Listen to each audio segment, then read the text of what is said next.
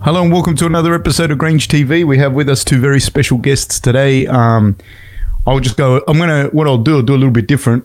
I'll introduce you guys with what I know, but then I want you guys to introduce each other. So you guys have known each other for a long time. Um, so the winner of three Oakley Big Wave Awards: 2009 Biggest Wave Ridden, 2010 Biggest Slab Award, 2011 Biggest Wave Ridden. Organised along uh, with I think Ryan Hipwood, is it the Red Bull Cape Fear? You organised the first one. You've appeared in many many films and television series. I think both of you were the brainchilds of um, the crew, was uh, along with Macario. Um, I don't know other things. Are your proud father, husband?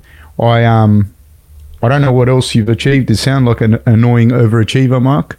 Um, so, and Richie, a Smashers alumni, UFC veteran, big wave surfer, author, and also appeared in many um, films and also uh, the TV series The Crew. Again, I don't know if I've missed anything else. A proud father, husband. Um, thank you both guys for for coming on the show. Did I miss something uh, big there that, that you guys do? I, the, I, I just want to talk about Richie's author accomplishment because I went to school with Rich. Like, we've known each other since like year eight, years, probably at school. And I don't know that Rich can read or write. So Nah. just explain ESL. yourself. Like, Yeah, do yourself. I would- Big selling author. English author. as a second language. I, I asked Richie earlier to send you a text and his nose bled as he, as he was doing it. heaven forbid he uses technology in. Yeah. Um, can you can you can you introduce Mark? Like, tell me who Mark is. Well, mate, me and Mark were, were, were in, our, in our early teens. Um, and Mark's just, uh, it was always been a phenomenal service, but he's a year older than me, someone I've always looked up to. Um, and we were just in Maroubra board riders together, and we grew up at, down in Maroubra Beach in the, in the surf club, travelling, surfing, competing in surf comps. Both got the big wave bug, um, you know, because the guys from the beach, like the Abberton brothers and Wayne Cleveland, they uh, they were kind of pioneers in big wave surfing in our community. Um, and, we, and we followed that trend, and Mark just took to it like a duck to water, and, and I just um, was tailing, you know, yeah, behind him, trying to trying to chase and do what he was doing with Koby Abberton, and um, yeah, had loads of fun. We just grew up together, went to school together, uh, still the same group of mates down at Maroubra that we've always grown up with, and yeah, he's just a an inspirational fella who I've always looked up to. Like I said, he's had plenty of adversity, and the way he's dealt with that is something that I um, always reflect back on. You know, whenever I'm do- going through tough times, and yeah, now he's living on the Gold Coast with his young family, Britt and Matilda, and yeah, still still When when when you saw when you growing up, your vision of Mark was it someone that you thought was just really good at surfing and it came natural to him? Was that some, someone you looked up to in that in that regard? Yeah, definitely seemed that way. Absolutely. And I know Mark, Mark is always says, uh, sort of paints it differently, but I always looked up to him like, yeah, he was just know, one of the best surfers on the beach, especially for his age. Um, and, uh, mate, he, he was always a little different from the back too, because he just, he sort of, you know, walked to the beat of his own drum, uh, still got out and had some fun with us and partying and whatnot, but he always had a goal uh, that was set and was already pretty uh, driven and, and uh, quite disciplined to, you know, to, get, to get that goal, which was And that's from a young age. You could see that from a young age. At that age, and, and especially from our little group of mates too, those, or bunch of rack bags and discipline and goal setting weren't, weren't a big thing at all, you know. So that's something that I, yeah, always like sort of looked up to and and uh, wanted to try take note of. It, it took me about fifty years to try and work it out, but but I tried to um, yeah try and take a page out of Mark's book with a few things. Excellent. Mark, who's Richie? I think like what, the way Rich summed up me, there's so many similarities, but there's one glaring difference with Rich. Big wave surfing was not scary enough for Rich. Like riding 50 foot waves, having huge, huge tons of water, like trying to drown you, was not scary enough for him. So he had to go off and become a UFC fighter. That's the glaring difference. Small man syndrome. I told you, Mark. I just I, I I, Uh, that's what I put it down to as well.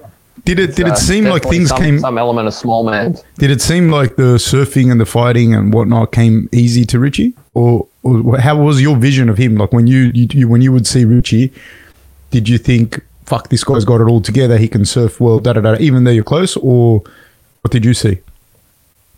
I mean, for the both of us, we were like, you got to understand, we weren't the best surfers out there. We were never going to be world championship tour level surfers, but we still wanted careers in the sport of surfing. And the pathway that led us down was big wave surfing, basically because hardly anyone else wants to put themselves through that. So we figured, okay, we'll just figure out how we can sort of manage the fear and the stress and go out and still ride these big waves.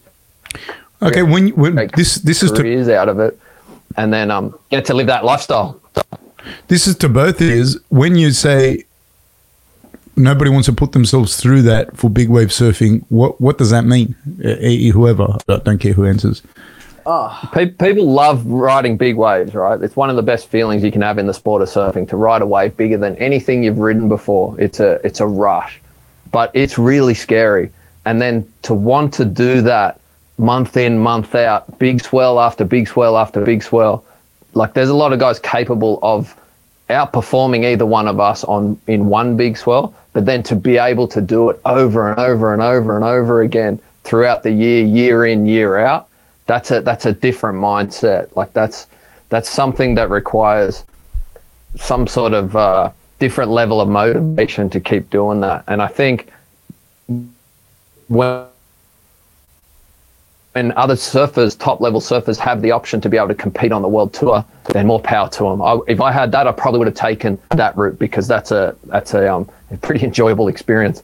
Uh, but we didn't have that, so it was kind of like you're forced down this trail of surfing huge waves. But then, as you learn to sort of slowly start to master it, you you fall in love with it. Like it's the being able to test your skills in that crazy environment, still be able to manage it. There's something about it that that you fall in love with it. And for me, that's where I see Rich as like it's not that it became easy for him in the surf, but it's like he he just was so addicted to that level of adrenaline, that that level of pursuit after like doing something that not many people can do that he went down that route and chased that UFC and that was um like that's pretty crazy to me. To me when I watch UFC fighters it's like to me that that's the pinnacle of the management of stress, fear, anxiety to be able to perform at that level, utilize and access your skill set at that crazy heightened level of stress because there's the stress of millions of people watching you that, that will be there to criticize every action you take, watch you if you fail. But then also on top of that, you have the added element of crazy amounts of physical danger, harm, and, and possibly death, you know? So to me, that's the ultimate. Like you, you're packaging everything in there. Big wave surfing is crazy because you do have the physical da- harm, like the danger aspect, but there's not that element of a million people watching you right when you're surfing. That's why I was so fascinated following Rich's career as he went down that UFC path and how he managed that. To me, that was uh, it's inspiring. I think like every every sport can learn from from that. Yeah, it Went a bit yeah, off track it's there. No, no, no. Like- Please, that's like. like Mark was I felt like it, that was the biggest struggle um, for me. Anyway, get inside the octagon, is it was managing that, that fear and stress, and you know all the pressures you put on yourself. But like you said, you, you're under a bit of a microscope. Um, you know, and, and surfing, I think we were so lucky in the fact that we grew up with such a tight knit group of mates who were all trying to chase that same goal. You know, and it was super competitive. Uh, it was loads of fun. There was a lot of camaraderie, and uh, that also, yeah, I think, I think we were lucky that we weren't doing it one out. Otherwise, it would have been much harder to, to achieve and, and, and push yourself, chase that swell after swell. Um, if we weren't doing such a, you know, a, a, a close, good bunch of mates, and um, yeah, and then, and then when it came to fighting, it was just again, it's just exposure therapy, just like surfing, and you know, just the more I sort of put myself in that environment, where you know, when I, remember I first saw spa, uh, guys sparring, I was like, wow, yeah, they're punching the shit out of each other. How, yeah, how do you ever want to do that? And then you know, you slowly get get enough skill to try it out, and then you, you know, it's the same if you go surfing. You go out there and you expose yourself to it enough, you sort of get a little bit of comfort with it.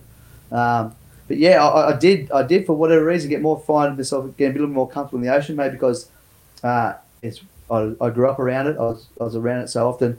Inside the octagon, there was always that bit more level of anxiety and and fear or yeah stress. I think even though it's a safer environment, you know, it sounds funny. That, that's what I asked you before. Remember asking you after one of your fights? I said to you, "What what's scarier?" And you said to me, "You felt it was safer in the in in the UFC than in the big surf." Totally, totally. I mean, when you're out in the big surf, especially some of the ways that we were chasing, you know, you're in the middle of nowhere. Um, yeah, and the ocean is way more powerful than anything you can experience in the octagon, you know. And things go pear shaped pretty quick, and And like we've seen lately too, just being in environments with big fish too, they, you know, they they're always in the back of your mind. But things go pear shaped. There's, there's no assistance. There's no help. Like like Mark will tell you, we thought he broke his neck when we were surfing Shipsterns Bluff in Tasmania a long time ago, and that was one of the most terrifying things I've ever gone through for myself. And I wasn't the one injured; it was Mark. And just to see your mate lying on a boat thinking he's broken his neck, and we, we were like miles from from anywhere, you know, on this little rickety ab ab diving boat, or to sort of go like one knot an hour to get back to the to finally get back to our you know the, the harbour and uh, just things like that. Whereas in the octagon, you've got doctors on uh, right next side of the cage. There's a ref who can you know he can pull you out of trouble if you can't protect yourself, and also you got the option to, to tap or get out of there. So in, in that sense, it's far more safe inside the in the octagon, but it's um, it's still I think like like Mark was saying, like when you're under that microscope, that's a, an added level of, of it's yeah, it's a different. Uh, as far as anxiety, I definitely think yeah, that yeah, that's the UFC scrutiny. I think is a term that we're probably saying because you, you, know you know like I can't surf. I'm trying to surf, and um, like I've never fought, but I've competed in grappling and I've you know been around it and that. And when I wipe out on a small wave, I just always, I actually always think of you, Mark. I'd just like you to know that in a nice, nice way, because of that thing with Shipstern, right? Which I, am going to ask you to speak to in a second. But you take those little, like when I talk, when I say more wipeout, like there'd be fucking little kids that just go straight past it, but you still feel the power of the ocean, and there's nothing like zero, nothing you can do, like with a, when a wave wipes you out, like you can't stop it, like it's, and that's like my waves, which are embarrassing. I wouldn't even talk about. You, you probably wade through them, but can you speak in particular to that moment at Shipstern? What happened?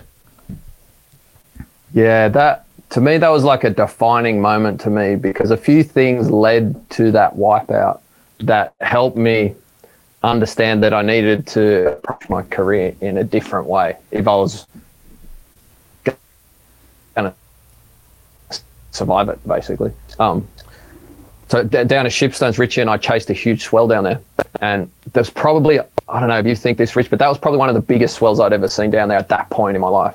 So it was kind of in the 15 to 20 foot range. Huge, and Shipstern's a wave that comes out of really deep water, then breaks on a shallow reef in front of a cliff face. So you have crazy amounts of power in the wave, and then the fact that it's shallow means that you can hit the bottom. Like that's the added extra danger and uh, that's what happened to me. I um I wiped out on on an average wave, and the wave picked me up, smashed me into the reef, and the back of my head hit the reef. I was really lucky at the time that I was wearing a helmet, and it was the only time I've ever worn a helmet in the surf. And I was wearing it because there was a camera attached to the helmet, and that was the only reason because we were trying to get some new footage of, of what it looked like to be inside a barreling wave. And that that helmet saved my life because there was a hole about this big in that helmet. So that's what would have been my skull if I uh, if I wasn't wearing the helmet. And just because of the force of the whiplash, I think what ended ha- happened and what we found out later was just my the the discs in my neck kind of compressed on all the nerves, and then I had that that sort of pins and needles and dead feeling all down my body and my arms, and that's why I thought I'd broken my neck. How how so could you Richie, move your hands and feet? No, there was a moment when I was underwater where I couldn't move at all. But oh. I don't know if that was because of the neck injury or it was because I was like partially unconscious for a moment. And then and then I was like floating and couldn't move. But I didn't know where I was at that point until I surfaced. And then when I came up from underwater and kind of got a glimpse of where I was, because you see the big cliff face of, of Shipsterns Bluff where this wave is, and then it like hit me what had happened and where I was. And then the pain set in, like that burning pain. And by that time I could move, but I was in so much pain. And then luckily Richie and uh, another surfer who was there, Dan Ross, they came in and rescued me, got me up onto the boat. But I was kind of screaming in pain, like my neck, my neck, my neck.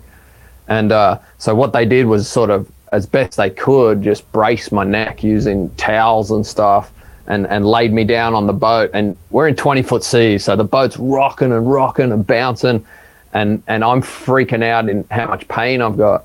And so these guys are all holding me down to try and to to hold me stable just in case I'd broken my neck and then that was going to split my spinal cord. You know, that's that was the thinking that was going on, and it was so terrifying because it took probably eight hours to get from where we were back to a hospital and then get scans on my neck. And in that eight hour period, in my head, it was just like, I'm never going to be able to surf again. You know, my career's done. The, the thing I love the most in life is finished. I, I kind of knew that I hadn't done the damage where I wasn't going to be able to walk because I could move my legs and feel my hands and move them and stuff. So I knew it wasn't that bad.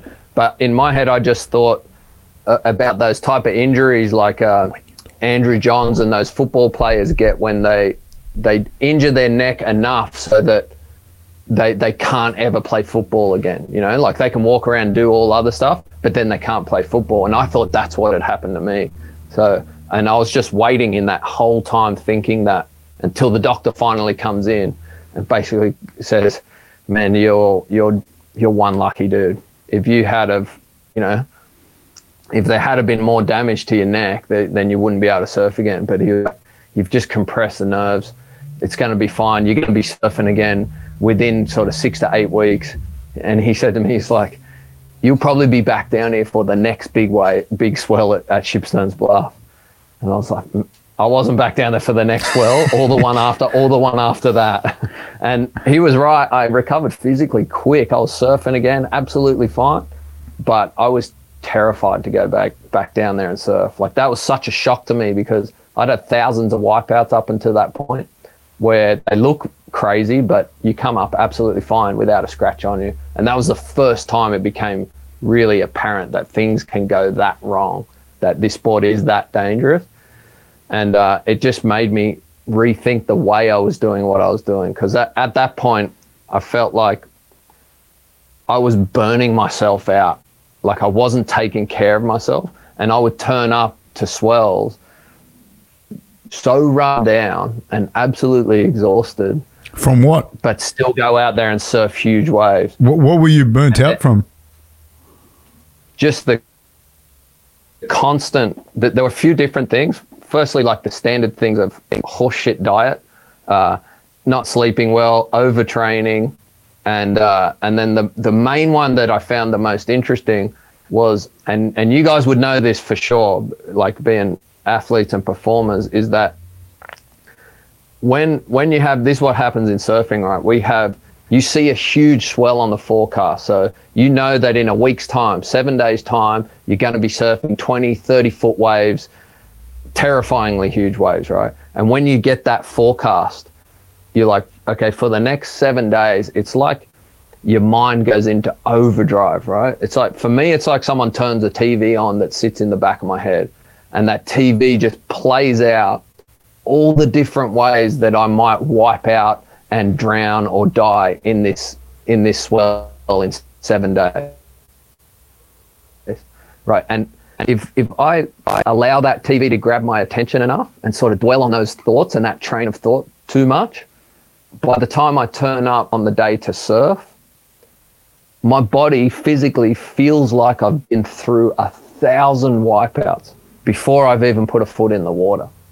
And and that that's that that mental stress, that projection of what might happen in the future, taking a physical toll on your body, even though in that whole week you you you haven't even been through one wipeout, but it's just the the thoughts in your head. But physiologically, physiologically, yeah, your amygdala's that, pumping and the adrenaline's exactly. pumping, and so it's actually you know people say it's all in your head. It's like, nah, dude, your head. First of all, head runs a show, and then physiologically, it affects it, like your serotonin levels, dopamine, and and your adrenaline just pumping because your amygdala is just going off. Like you're in fear. That's exactly what you are. Exactly that, and and then for me it was like okay how can i manage that you know how can i how can i detach from those thoughts enough so that i can turn up on the day and not feel exhausted because the bad wipeouts and especially that one at Shipstern, they always happened when i was run down and exhausted every time i turn up on a day not feeling exhausted and when i say exhausted I, i mean like physically sick like you feel like you've got the flu you could have fever muscle aches like proper fatigue fr- from that stress, you know. And even and like so to me that that was the yeah managing that was became the most important thing for me. And all the things help like diet, exercise, preparation is is the main one. Like you've got to do the amount of preparation. If you've left no stone unturned, then that kind of quiets that men- mental chatter down a fair bit. But then it's all the like smaller mental hacks that you can utilize so that you don't get completely caught up in those negative train of thoughts because and it's different for everyone like i'm hyper neurotic where I, I i have a tendency probably to overthink things too much and think you know really bad thoughts all the time like so it's some people don't get that as bad but for me like that just became the most important thing and this is whatever i could do to break that connection and then i just uh, have over the years used like tens and 20, 20, 30 different techniques week in, week out that kind of help me manage that. Everything from different meditation style techniques, from picking up different hobbies that I can do during that week lead up that will take my mind off what I'm about to do. Um, all those different sorts of things. It just became so apparent how important they were to me. And that's why I'm so fascinated when I watch UFC fighters because it's like, man, what are you doing? You know, in, in the because you know, you know, you know, two, three, four months out when you're going to be fighting on that exact day, who you're going to be fighting, which is even worse because then that, that it's given your brain all this information to imagine all these scenarios. But then in training, you've got to go through all those scenarios and play them out over and over again. So to me, it was always like, that's so fascinating how you must manage that exhaustion, you know? But then it's like, I guess that there is the crazy come down after the fight of being the fatigue must set in for months, and that's why you can't fight back to back to back to back. You know, so And like I said, yeah, I find that aspect of performance the, fascinating. the way you explain it, Marky, with uh, that TV going on the back of your head, that's and that's exactly what it's like. You know, I mean, it was for myself too. And as the fights got bigger and the opportunities got bigger, the stage got bigger. That TV was just was started to play louder. You know, and it was um, there. I, I totally feel you on that. It was exhausting, just constantly thinking about scenarios and what's going to happen and. Then you know, add a, a really large training week on top of that for, for months leading into the fight. You- You're cutting weight and dieting, but it's that, that mental exhaustion. It, I think it's probably key to like why I felt so burnt out in, in many of my lead ups too, because in your downtime, in your rest time, it's just it's just, just the opposite. You're still there. You still got sweaty palms. You're still thinking about your opponent and you know this situation, that situation, and um, yeah, the way it's explained it, I can really relate to because I, I experienced the same. Not so much with uh, with surfing. You know what I mean? Like I sort of because I, I, I could never read the forecast as good as you, John. like I was just you, like. you didn't even know. I had no idea until two or three days out where you were like, Richie, pack your ball bags. We're going on Tassie. We're going on WA. So I was lucky in that respect. yeah, respect. you'd only have one or two days to worry yeah, about. yeah, I was I, didn't, I couldn't turn the computer on to even check the forecast. So, nah, but for fighting, totally, I would, uh, I'd burn myself out thinking about it and wonder why. Like you know, I'm eating well. I'm, you know, I'm, I'm getting enough rest. Why do I feel so rubbish and I've got no energy for training so much? And And sometimes the weight won't go down because, like the cortisol, the adrenaline, the cortisol makes you hold the weight. That's I hold the my weight in my in my stomach. Yeah, that's exactly my experience. When I when I was fighting at my lightest, I was walking around at my heaviest. Like I'd never walked around seventy kilos in my life, and still it's hard to fight at fifty-seven kilos. Then I couldn't get under seventy. Like you know, in my day-to-day life was crazy. And I think so. Those, yeah, the weight cuts were so added more stress to it, which I'm sure you know, increased that cortisol and made it tougher to get off. And then, yeah, but um, man, like like you mentioned, it's the control center. If you can get the head right and start implementing some of those little hacks that you're talking about, Mark, life becomes a lot easier and a lot more manageable, and then your performance will uh, will benefit. You know, Do you know who uh, Semi Schilt is, Mark? Have you ever What's heard his name? Say again. Semi Schilt? Have you ever heard of him? I have heard of that name. He's he's basically the, the best kickboxer of all time at, at the point. Like he he's beaten everyone from his generation, and he's also has wins over Badr Hari and Rico Verhoeven. He won three K ones, and really a fourth because K one stopped and then Glory started. he would have been watching. Remember in um in um, Philippines, Mark, or watching the K one videos, all the videos Yeah. they had at his resort was staying at. It would have been he, he's basically he's won the most out of uh, uh, most K1s, and that not only do you know you're going to fight, um, say in three months, but then when you get there, you have to fight. If you win the whole thing, you probably have to fight three times in the night, and so you fight, and then you have another hour, two hours to wait till your next fight.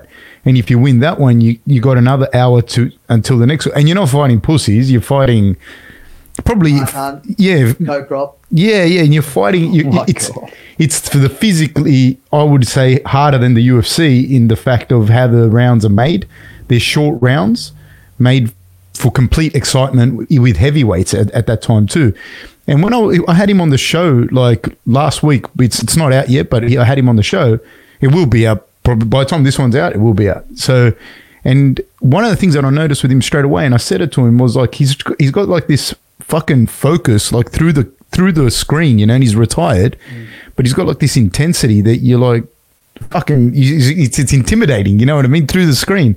And then I was talking to him, I was like, how, how'd you do this, Sam? And he, how'd you do, how, how do you win? Okay, one is hard, but how do you win four? You know what I mean? At that level. And the stuff that he was saying, it wasn't like, I don't think he even knew, but he was just able to, like, he goes, no, you just get there and you just focus on the next thing, and then you focus on the next thing. He goes, and then I have a fight. He goes, and then I just think, okay, now it's time to relax. He goes, and I just don't think about things. And and I was saying to him, dude, do you understand how much, like, if you could bottle that, what that would mean? Because, because like, what he's saying, he's going, no, no, it's like you just, So simple to him. yeah, You just don't think you're like, yeah, that's such a, a gift, a talent to have in that. No. Yeah, and then you put that into uh, like a genetic gift. He looked like a genetic engineer's wet dream. He's like six foot 11, 130 kilos, and athletic. Like that's his actual. That's what he actually is, you know. And you, it's, but that ability to just fucking control that is is insane. And and in your environment, the thing that I find that even worse than fighting though, the big big waves, is you have rocks, you have reef, you have big waves, you have the jet ski fucking up, you have a jet ski hitting you, you have sharks, you have all sorts of stuff. Um, what's the worst wipeout that you've had? Either one of you, both of you, the the worst wipeout. Wow. What's yours, Rich? I'm sitting here now and a sling just come out of uh, shoulder Rico. So probably say physically, with my my worst wipeout was the last wave I caught, which was about a month ago, over at Cape Solander, Cape Fear, ours, the wave that uh, me and Mark sort of grew up surfing, and where he uh, had the Red Bull Cape Fear comp. Uh, it's an amazing wave, but it does have similar to Shipsterns. It comes out of super deep water, breaks on a really shallow shelf um, in front of cliffs. Also has a bit of backwash too, so you get uh, you know, steps like the Shipstern on, on occasion, but also you get backwash coming off the cliffs too. And and um, yeah, it was a Sunday afternoon. The swell was picked up, you know, went from sort of four to six foot to ten or twelve foot within a few hours, which is pretty rare for like the east coast. And it was just the last one more before we go in. It was getting dark, and um, yeah, it just got. It was, it was a big wave. It was like a ten foot, and it just just kind of ran off the reef a bit, and just went really square at the start, and then kind of went pinched a little bit, and I was just in the wrong spot, the wrong time, and, and the lip landed on my shoulder, and yeah, just blew it to bits, and Wait, just the, the, the, the sheer force of so it wasn't the wipeout that dislocated your shoulder; it was the lip of the wave Yeah, that but broke. Yeah, it was just that that impact. Yep. And initially, I, I thought my first concern was my teeth. It hit me so hard, I slammed my, my mouth shut, and I thought I chipped all my teeth. So I'm rolling around in the water, going like just making rolling my, my tongue around my mouth, trying to find what teeth I've lost. And then um and then I had that sensation down my arm, like that tingle. I was like, oh, that kind of feels familiar because I've dislocated a shoulder before, and and uh, yeah, realised my shoulder was out because I couldn't swim. I couldn't I couldn't move my arm, and and then uh, so that was yeah, that's obviously in in the forefront of my mind. So that's probably the worst one. And definitely, it's the, it's the worst, you know, the worst wipeout I've had that I've come out with such physical damage. You know what I mean? I feel pretty lucky over you know, years of doing silly stuff that never had to had any major surgery. Um, Is that the shoulder you'd always dislocate? I've only, I did dislocate my left shoulder surfing again in similar um, similar circumstances, but smaller waves on the beach. And the lip landed on my shoulder and dislocated my left shoulder before my fight in, um, down in Melbourne, the UFC in Melbourne. But that went straight back in. I was able to rehab and fight within 10, 10 weeks, you know. So I kind of went into this injury kind of optimistic, like, oh, I've had a shoulder reconstruction before. Uh, sorry, a shoulder dislocation before. I know what to expect. But yeah, days after the injury, I started to realise this feels totally different. I can't. I've got no movement. Um, it feels super loose whenever I walk or if I was to jog or whatever. I could feel it moving around. And then got the MRI. We saw me, me and Mark's good mate, good mate Wade Harper, who's, who's put us both back together, and um, he actually laughed because he likened to a, an injury Mark's had, had in the past too from surfing. Yeah, like hundred foot jaws, and um, yeah, just had all the ligaments, all the tendons, the rotator cuff were all blown a bit. So I had to go on a knife, and, that, and that's like I said, that's what's kind of keep it in perspective. Like it's the first time I've had to have something like this in my you know in my life after you know having a pretty lucky career injury wise. Um, but that that was uh, a bad one because I, looking back at it too, the impact hit me so hard. I could have you know been unconscious pretty easy or hit the reef and um, yeah, just just I'm just when I think back of how hard that lip hit me. That's ridiculous though that it hits that hard. Was there Yeah. Was there waves behind the one that you wiped out on? Because you got to understand, what th- this wave breaks only ten feet from a cliff. So where you fall off on the wave and you finally surface, you're usually one or two meters from a rock face, with more waves approaching to smash you into that rock face. So Richie, you would have been there with one arm trying to fight against that. Well, I'm hoping again- it, it must have been the last wave of the set, was it? Or Yeah, it was look, such a big that's, wave. that's again, it's keeping everything in perspective for me because I was so so lucky because one or two waves before this, I I um I pulled it was again it was a pretty big one, but it was one of the first waves of the set. I didn't make it out the barrel, and I came up to just like twelve footers on the head, and I've never been washed so far in the bay before because it was just like one after the other pop up just I get a breath, and another whitewater would smash me, and I'd be like rolling across rocks and you know all the way to where you where you've got to finally get in, and if you're to you know paddle and get back at the rocks, it's a couple hundred meters in into the Botany Bay, and I end up all the way in there. And had that have happened on the wave I did my shoulder, I would have been in all sorts. I don't know if I would have handled it. So again, pretty feel like I got pretty lucky there that when I did my shoulder, there weren't too many waves behind it, and I was able to get my way to the channel relatively quick and pull myself up on the, the back of the sled and get on the jet ski, and then so the pain and reality kicked in that my shoulder was sitting in, in my armpit.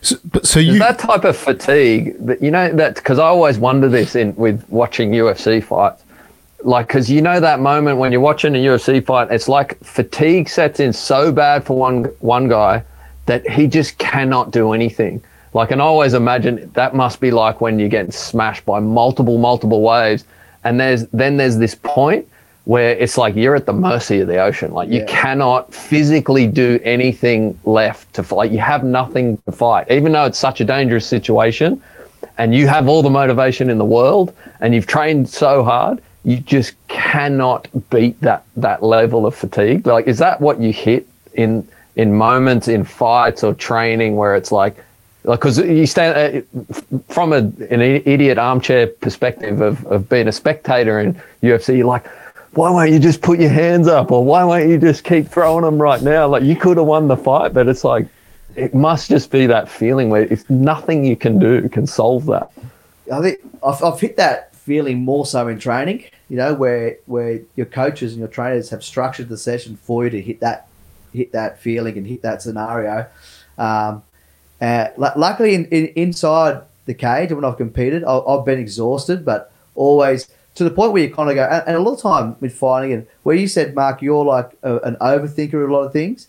S- sometimes I can, when it comes to the actual act of, of surfing that wave or, or stepping inside the cage, almost as little thinking as possible for me is best. I want to go on autopilot and, and hoping all that training that I've done in the lead up, you know, just kicks into gear. And it's the same when I'm surfing. I don't want to overthink what I'm doing. I just want to try and let go of the rope or paddle in and just go off instinct and and, and uh, not overthink it because overthinking get comes back to bite me anyway. But uh, yeah, when I have been fatigued, you know, inside the cage, it's luckily that I can click in that sort of autopilot and keep looking like I'm performing. You know, I've never felt like I said in training, I've often just been so exhausted with fresh bodies on top of me, fresh bodies on top of me that like you do spit the dummy a little, you just surrender to it like I'm just getting ragdolled and like it's just yeah, it's uh yeah, it- the feeling sucks, but again, like I've then you know in the ocean, I've been flogged at you know, um, you know enough times, but not really to the point where like I'm, sure like at Jaws or some ways like that where it's super deep and you uh,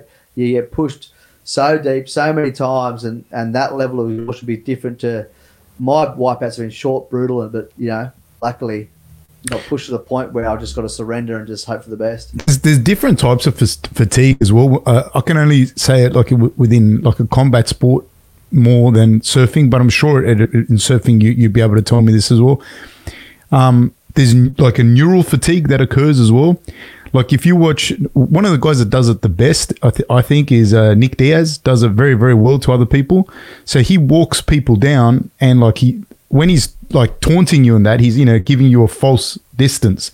So you think I'm going to hit him from here. You swing, you don't hit him, and or you hit him, but you're not really hitting him, and he's walking you down. And so what you're doing is constantly reacting to what he does, reacting to a feint, reacting to a taunt, reacting to his strikes. And the guy, he's very fit, but the guy, like neurologically, you can't. That that's the first system to go. You know what I mean? Like the neural fatigue's first one to go. So it starts to happen where you you, you, you the guys look really, really, really tired. And yeah, Nick Diaz is fit, but this guy that you're watching, it's not like he just rolled off a bar stool. This guy's fit too. Mm. But that neurological fatigue starts to like you start to lift your hands that second too late where he's got you a little bit more clean.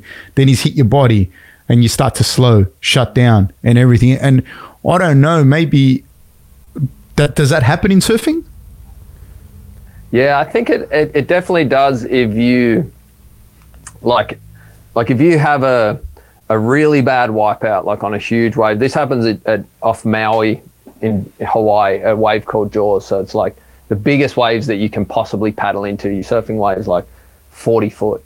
And um, when you suffer a bad wipeout there with a really long hold down, so you go to the maximum of your breath hold, where it's like you you you have like spasms underwater. So if you hold your breath for long enough and you really fight through the pain, and eventually your your your body will spasm a little bit underwater, trying to like it's it's like utilizing what oxygen is remaining in there. When you do that, then after that, I think that's where you feel that type of like fatigue, where your decision making goes completely out the window. You you it's almost like in a way it, you're so tired that it dampens your fear level like and and you're not you can because you can then be get caught out of position in the ocean and then another huge wave will break on you but even though you know it's dangerous it's like you're so fatigued that that you're just not thinking straight. Like i always think of it similar to um like a, person driving a car. Like you, you know when you hit that moment of fatigue when you're so tired like people fall asleep at the wheel? Like that's not a scary experience at all. It's like the fear dissipates that you and you're just so tired that you just have to rest. And then it goes pear shaped and i don't know if that that's similar.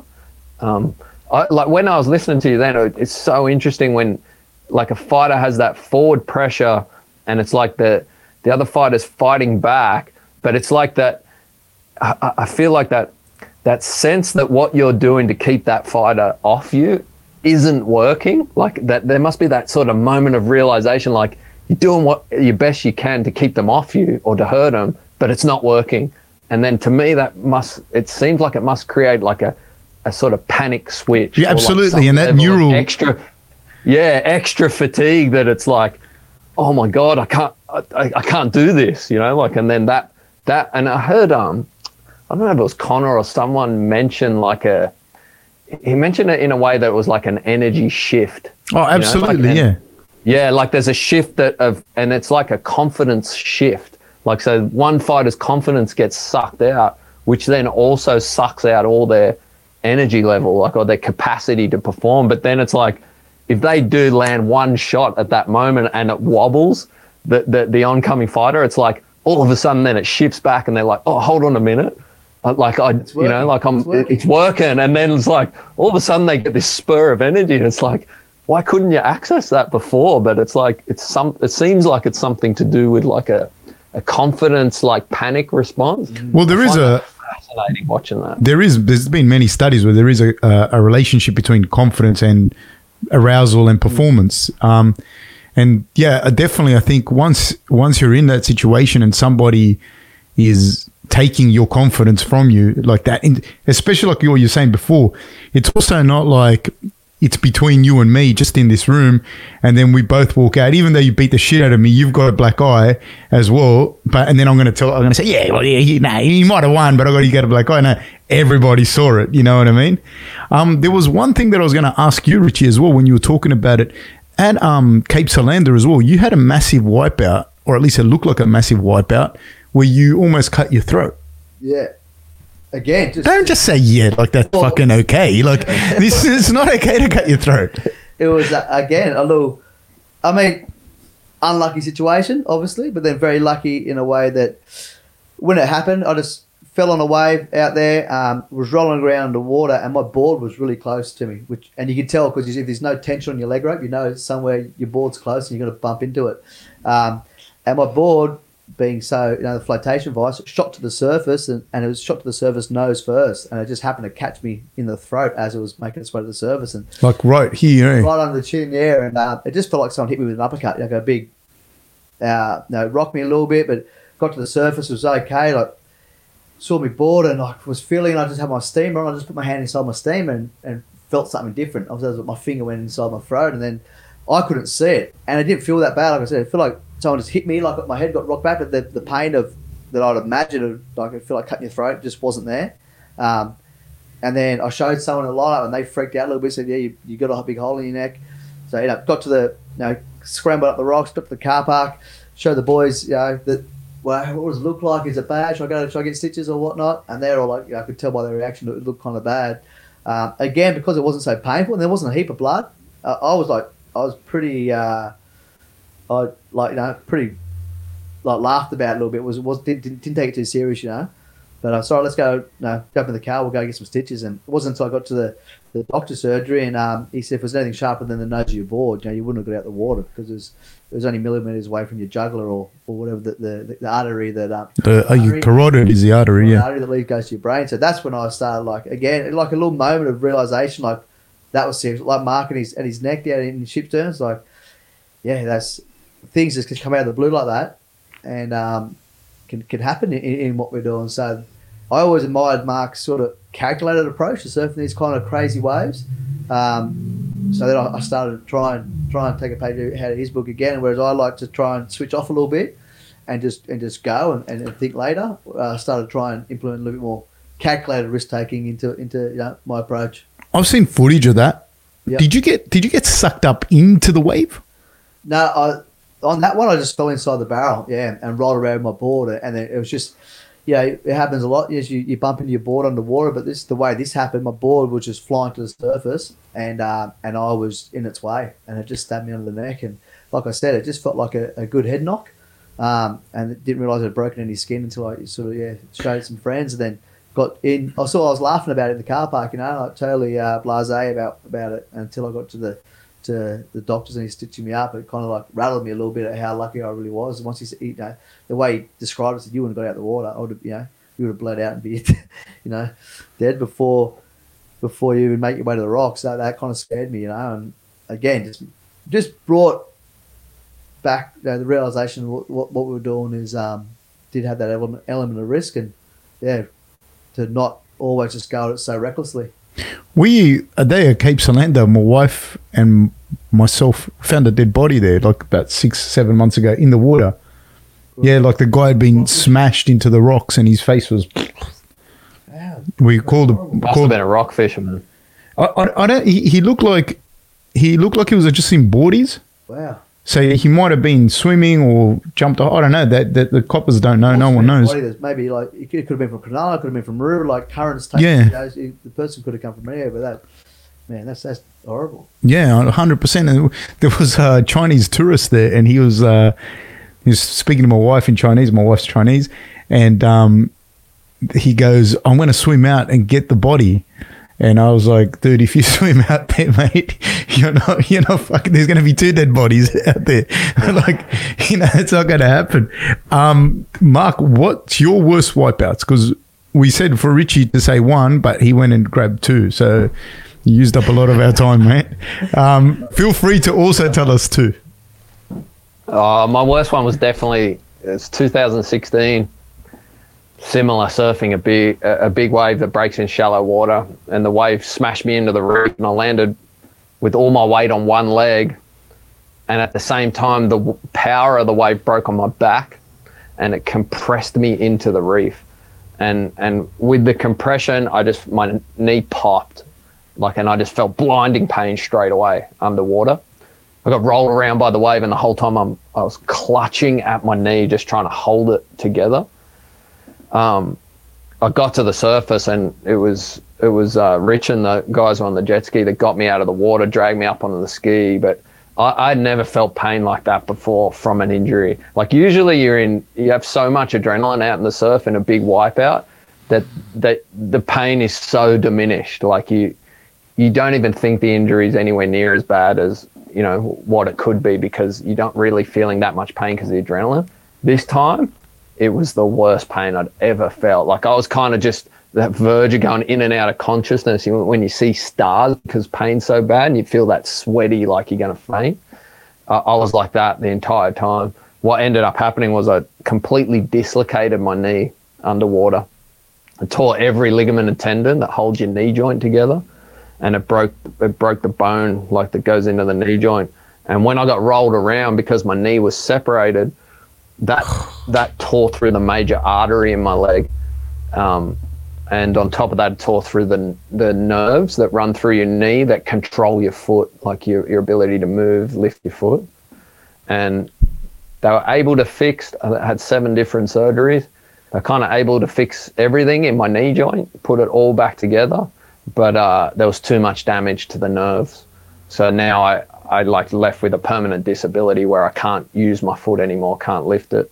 Um, a final surgery that they did was fix my foot at 90 degrees. So my foot now just is, is stuck at 90 degrees like this. My ankle joint doesn't work or anything like that. My foot doesn't go up or down. It just, it just sticks there and, and I can't move it around. It's, uh, I was told I wouldn't really surf again, that my career was completely over. Um, and for about a year, I thought that would be the case. I had, I don't, anyone suffering from nerve pain, man, my heart goes out them. Yeah, nerve I've- I've had that. Not that any there's any pain that's not nerve pain, but specific nerve pain is is so debilitating and hard to deal with. It's it's crazy. Um, I had a year of recovery where I wasn't really getting out of bed. I had a hospital bed set up in my lounge room. Um, I was on heavy, heavy painkillers. Like I think I was taking probably 100, 120 milligrams of Oxycontin. Like, so I'm basically a heroin addict for about a year. Like they come in five milligram tablets. So I was taking so many to manage the pain. Um, and I didn't think I'd surf for again for about a year. And then just like with time, um, I, I, I got to the ability where I could start exercising a little bit again. That, that that got my like sort of energy levels up, and that that helped with the pain because I could get a little bit of you know like that positive emotion from just moving around, doing exercising, and then I could get back in the water, and I started to be able to swim, and then I just slowly built the ability to be able to stand back on a surfboard. It was kind of awesome when I could stand up and surf and ride waves again, but at the same time, it was so depressing because it was like I've gone from professional level surfer to beginner, and I could sit, catch waves like a professional, and I could see what I was supposed to do on the waves, but I just couldn't do it. I, had to surf waves like a beginner, and that lasted for probably nine, ten months, and then it's been oh, like four years now since that injury, and I've just slowly gotten myself probably back to about I now surf at 60 or 70% capacity of what I did before the injury, but it's just good enough to be able to surf big waves again. So If you want to know what I've- looks I've like, gone uh, and, uh, check out had his a social trip- media, trip- his trip. Instagram. He's, he's ripping again, getting barreled off his Yeah, I've seen it. all crazy kind of waves again. Well, there's the skin Scars. graft and stuff. That's a sexy looking rig there. Some more skin, Marky. Wow. yeah, it was, it was a horrible one, man. It was tough. to Man, it was. with. And like, and obviously, just when, when he was describing the pain he was in, um, you know, we, we got Mark to the, the shore uh, on the jet skis and dragged him up the shore. So you, sorry, you were there when when he did this second injury too. yeah, yeah. so Is when Black Cloud? Fuck. All right. Can you fucking leave, please? he- leave the studio, we don't want you around here anymore, mate. But uh, I remember like a, a wave, like a, a millimeter of water rippled up and touched Mark's injured foot, and he it just it was agonising. He's like, "Move me further up the beach," you know, and the water still touching my feet. And I was blown away, that that, that yeah, uh, just by that. How demanding he was. yeah, how rude he was. But, uh, but it was yeah, I, it, it, it was crazy. And then obviously the road to recovery and everything went through was just again inspirational, but just mate, the what he had to overcome was was, was phenomenal. Um, and again, You know what made all the back now. Made all the difference for me was I was in hospital at a point. I was probably at my lowest, man. I was like you get when when you like there's a few things that force you into like that sort of really bad mental state, like sort of that depression. And it's not being able to exercise is one of the main things. So going from like highly active to laid in bed just day in day out, like that has such a effect mentally. And then the painkillers, and then the pain, and not sleeping, and all those different things combine. And I was struggling. And then, fuck, out of the blue, I met this kid in hospital that it was probably three months before I'd hurt myself, and he was in the same hospital. He had slipped over snowboarding, broken his neck. He was a quadriplegic. And he came up to my room to meet me just because he, he was like a surfer, surf fan, young kid. He was like 19 years old or something. And man, meeting that kid, it was, it changed the way I dealt with the injury, like changed my life for good because it, it forced on me this like shift in perspective. Like I went from being so frustrated, so angry, like just hating the world, just like consumed with like self pity, like for the situation I'm in. Like this isn't fair. Like, and that just made me work. It like my health worse. And then when I met this kid, I was just like felt like the luckiest person alive. Like I could have hit the reef any other way, and then been dealing with what this kid was dealing with, which it's not even comparable. It's like a million times worse. And on top of that, man, he would the amount of courage this kid was showing and resilience, and he just come up to my bedside table, like could barely hold out his hand to shake my hand. Big grin on his face, dealing with like like nerve pain. Like you someone in a wheelchair with spinal damage, the nerve pain that they feel. So he's dealing with the pain I am, and a million times worse situation. And from that point, I was just like, right, you you are not allowed to whinge anymore. You know, like that's the you know he would give anything to have the injury that you have. You know, like and fuck man, that changed the sort of trajectory of me being able to come back and surf like like nothing else has. And it's it's impossible to tell someone ah, oh, just you're lucky, you know, just feel grateful. Like it could be worse. Like you can't just say that to people. No, because your trauma is your trauma. Are their problems? Yeah, your yeah. your your trauma is your trauma. Are their problems? You know, yeah. But just that happening to me and the way that it happened, man, it was, was life changing. And then so then it's just like an, an ability to like if you can somehow feel find that like silver lining or uh, uh you like shift your focus on that it could be way worse fuck, it makes all the difference, man. I, I think I think though that's where you know when you share what what like you share what you're going through, whether it's a failed business venture, a, a divorce, a, a, horrific injury, whatever. When that's why the power of speech and the power of talking and sharing stories is so important because you don't have to be a celebrity to share it. Like that kid sharing his story with you in whatever way it was shared had such a massive impact. And hopefully, when you put these podcasts out, that impact of you know guys like yourselves that are sharing your story impacts other people because that's you know like uh, people that have been sexually abused or whatever they they think they're the only person you know if you're a kid that's been sexually abused or whatever you think you're the only person that that's happening to and it's happening to you because you're a shit person, you know what I mean? Yeah. When in fact it's not happening to you, it's kind of happening through you. And unfortunately, it's something that happens. I think it's one in three girls will suffer some sort of sexual abuse. And they say for boys, it's something like one in six. But because of the nature of men coming out and saying they were, they reckon the number's probably even higher. It's probably around the same, one in three. So you've been able to share that story of whatever with someone, whether it's, it, I don't think it matters what kind of trauma it is. Like it, no. it, it helps someone to, you know, get the, the right perspective in their life, you know, and that kid sharing that story with you might have saved your life, you know, from what, from what you're saying. Cause I can't imagine going through what you went through. Like, you know, there's there's days that oh, a fucking car doesn't start and I'm fucking over. I'm like, fuck it, yeah, I'll quit. And exactly like exactly like you're saying, like the people sharing their stories and just the knowledge that other people are dealing with tough situations and and they're showing that you can deal with it. Like it makes such a difference. It made such a difference to me. How how do you both like when you're talking? Because you know I've heard your story, your background, like Your, was your was it your mum or your dad that was a really good surfer? Uh, my dad surfed like growing up. He was never a really good surfer. He became a surgeon, gave up surfing when he was studying medicine, and then kind of took it back up and taught me how to surf. My mum rode a bodyboard, but my mum was pretty adventurous. And when I was young, like I was terrified of the ocean when I was a little kid. She used to come out and have to rescue me over and over again. Um, Were you there for I that? I think for us, like Did you see him? Black cloud in it arrived yet. No, no. yeah. So you hadn't seen him get um, rescued? No, this is when he was like, yeah, way This young. when I was Me real young. Met when we were like 11, 12, you know. Ah, okay, okay, okay, So okay. the border eyes, but I know his, I know his mum Beth, and yeah, I could, I could, I could picture it. Yeah, I think I, well, the the surfers that made a difference to us was growing up in Maroubra and, and Koby Abberton, the Abberton brothers, Sunny, Jai, Wayne Cleveland. Like there was a whole host of.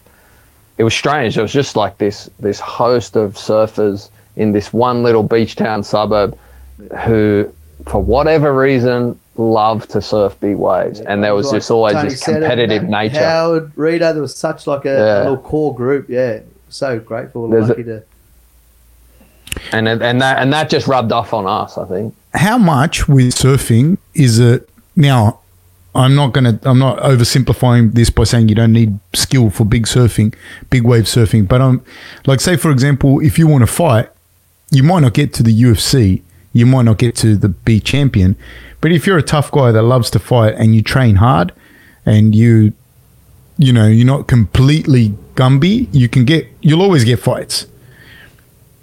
Uh, You like like I said, you may you, you, you know obviously at the pinnacle you're gonna need skill, but is is big wave surfing not and and you know you'll understand I'm not a surfer so I think is it not as skillful as like the normal kind of surfing, but it requires more more gung ho. Like can you get can you get relatively far without the same level of skill? But you got more balls. skill you're referring to, like on the world tour, that that's that high level surfing, the performance surfing. That's a totally different style of surfing to surfing big waves. Yeah, so you don't need to have like you know that level of skill like to make the world tour to be a professional big wave surfer. Um, but the mentality is a little bit different. You know, um, yeah, that's the way I see. it. You don't like, and and Mark, I'm sure will have a similar perspective. Um, like Yeah, you definitely like exactly like you're saying. You, it's it's not a higher skill level. No way. Like you, I could take any of the top championship ten surfers on the planet. Like their skill level is like way beyond what I can, the way I can surf. And if I bring them into big waves, they can outperform me in big waves. But it's just the mentality of being able to deal with that fear and stress over and over and over and over again to build a career out of it. That's kind of like the the difference. Whereas, so I take take uh, Mick Fanning, say three time world champion, like freak surfer, and I can take him into big waves, and and he can outperform the majority of big wave surfers in big waves because he's that good a surfer. But it's like there, there, there just has to be this cocktail of motivation to then want to after you've done it that time, taken all that risk to go out and do it like the following week when another big wave, big swell hits, and then the next week, and the next week, and the next week, and the next week. You know, like there's just a different. You need that cocktail of motivation to do it because it's not. It's not the skill. There is definitely skill involved, but it's not Yeah. the highest level of skill. you there is the the ability to access the skill under pressure. That's like you can have high level of skill as a, a, a world tour level surfer, but if the anxiety is too much in the surf for you, then you can't access the skill. Like so, it's kind of like that combination of your ability to manage your fear and, and access your potential is like Yeah. that's that cocktail, and then the motivation to do it for long periods of time. you know? you, you see it too, I guess, like on the world tour now. You, they have some amazing events all around the world, and some of those events are at you know Chopu, Tahiti, and you know, Cloudbreak at Fiji, and, and yeah, it's so interesting to watch because you see some unknown guys who really like are able to handle that stress and that anxiety. Big wave surfing you're talking about? No, about? this is just like world tour surfing, Okay. high performance surfing, um, able to and, and perform. You know what I mean in, in those kind of ways, which it, it is then you know you, you call it big wave surfing because the, the, you know if they get lucky at that event and a big swell arrives, um, the waves are world class, huge, and phenomenal. Um, and you see some some really well known, famous surfers who are known to be some of the best surfers in the world just not be able to perform um, out there. You know, they, and because it's all about, I guess, managing and handling that anxiety and stress, and they've got the skill set there to, to perform like to do it, but they just can't access it because of the, the fear and anxiety. Whereas you see some lesser known people really rise to the occasion and be able to manage it, those fears. And yeah, it's a, that's it's such a, a cool um, you know world tour they have at the moment. They, all these different waves around the world, and some of those waves just have to be happen to be at big wave locations.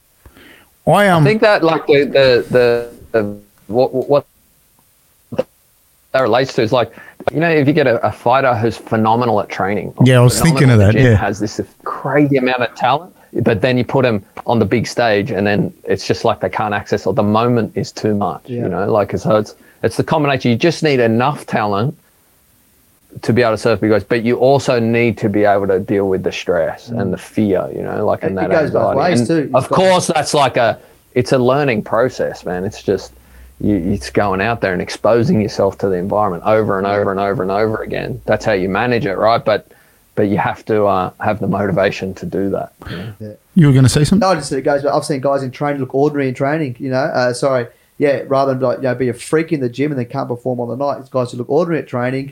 You know, uh, nowhere near sort of the top guys in the gym, but always when the lights are on, they just bang, they put it together. You know what I mean? And they they outclass a more skillful opponent or whatever, and they just whether it be just toughness, grit, determination, whatever that that they rely on to get through that. Um, yeah, it's, it's, it's, that's that's I think what makes it uh, the sport's so exciting, both in surfing and know, any kind of sport, to see how people relax under the big lights. You know, One of the things I, I want to segue now is, and I'm not going to give too much of a prompt, so just going to throw the word out, but is fear. But one of the things I'm going to say with, with surfing, and you guys please talk on this. Again, I don't want to talk like I'm a surfer because I'm a fucking joke, but I, I will tell you, I will tell you We're this. talking it up on the way down here. You got a, a I caught my first wave. I caught my first wave the other day, No, the but lane. all the way in and across. Yeah. And when I was Oh, he's addicted now. dude and i wanted to fucking how can nobody have got that on film man i needed to have that on film you know what i mean but like when i say it like i because the guy is um, across the road from me um, uh, pip he, he he's he helps me uh, shout out to pip he helps me heaps and the guy be, lives behind me um, joel uh, he actually competed in like the smaller waves, not the big waves that you guys do. And I think he, he was ranked 12th in the world as a junior. So he's Yeah. he's older guy now, but you know he's he helps. me. And I think uh, he's got a younger brother named Jackson. Jackson Forbes, I think that knows you guys or knows Richie or Yeah, I know something that like that. name. Yeah, good yeah, and, and he he's he's helps me he helps me too. But that particular day, it was only me and Eli that were there, and I was like, "How the fucking nobody have seen me catch a wave? Fucking hell!" That feeling is what you, you chase forever, no matter what level of surf you are, how long you've been surfing. Dude, I try That is the- I rang them, and I was like trying to tell people that were like, I was going to ring Richie, but then I thought, you know, don't fuck don't bother people. You're a fucking retard. It was like, it was I, te- I, te- I, I tell you what, it's better sometimes to not have the footage. Like you don't want to spot like what you felt is the best feeling. Yeah, yeah, right? yeah. Like just you don't want to watch footage because this happens to every surfer, no matter what level you are. Is like you'll feel something amazing in the surf, and then you watch the footage and it doesn't look anywhere near as good as what it felt, and you're just like, oh no, really? Like, Yeah, it's like when you find out good. when you find out the secret of a magic trick, and you're like, oh, that's shit. You can never see that magic trick again. You know, like that's what it was like for me. But my point that I was going to say to you is like going out and starting. First of all, it shouldn't be called surfing. It should be called paddling, because that's just fucking hard. That's like nine percent of the sport. that, that's ridiculously hard. So that's the first thing. And but when I'm getting into fear, what I was going to say about fear is the thing that people have never surfed is like the ocean actually roars, like the wave, mm. it like roars. Like when you when you're like in, I'm, I'm not even good enough to be in the lineup, but when somebody takes me out and it's like a bit past the breakers, and I'm watching the waves. Like from you- guys know exactly what I mean. You watch the wave Yeah, it's like alive. It's like it's like you're in a yeah, f- from behind it, like you're from behind it, and you watch it go yeah. like that, and the waves aren't big that I'm talking about. And so with you guys, when you guys go out to I don't know, like Chopu or um, Shipstern or whatever, and you see that roar, of the wave because I imagine it's going to be quite a bit bigger than my break here at Sharkies. Do you do you shit yourselves? Yep. Absolutely. the And- part where the part that's really nerve wracking is the night before, and if you're in Hawaii or Tahiti and you're staying close to the waves, and the swell like arrives during the night, it's like it wasn't there in the day. You can't hear the noise, and then you're like slowly falling asleep, and the the big swell is starting to arrive, and then all of a sudden you're just hearing like this this roar like thunder outside, and you're just like the night before you're like, oh my god, the waves are here. Like it's you got to start thinking about it all night. It's terrifying. yeah.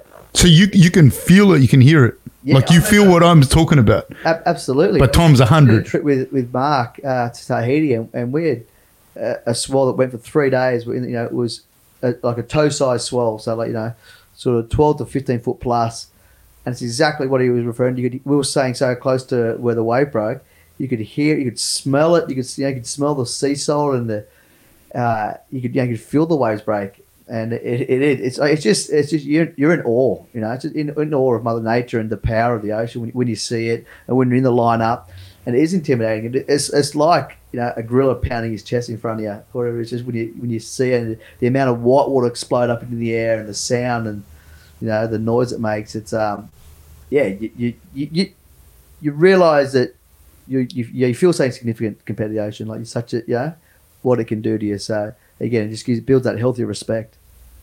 Fuck, beyond a healthy respect. What and Cyclops? What's Cyclops like? Oh, Horrible. I, d- I, don't- I, I, I don't know. It would have been 20 years the last Sorry, time I can you guys that, and I- describe Cyclops for people that don't know?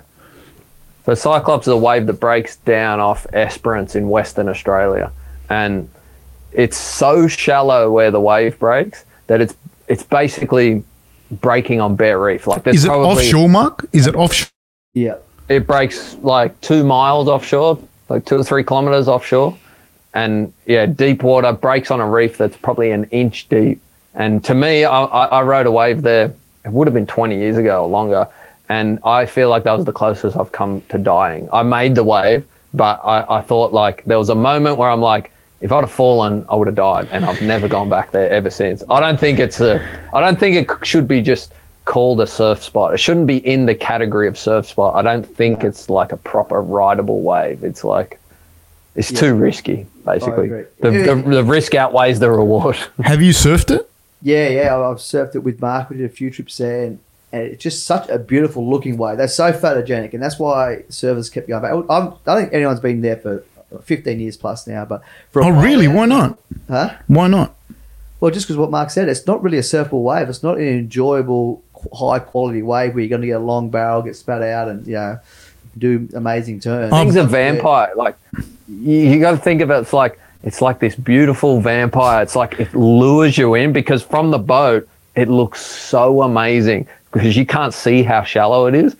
And then, like, w- once you've let go of the rope from behind the jet ski, and then you're rolling down this wave, that's when you see how shallow it is, and you're just like, "What have I got myself into?" Mm. And I, I think I've, I've wiped out on maybe three waves there and survived. There's been a few people though that have hit the bottom.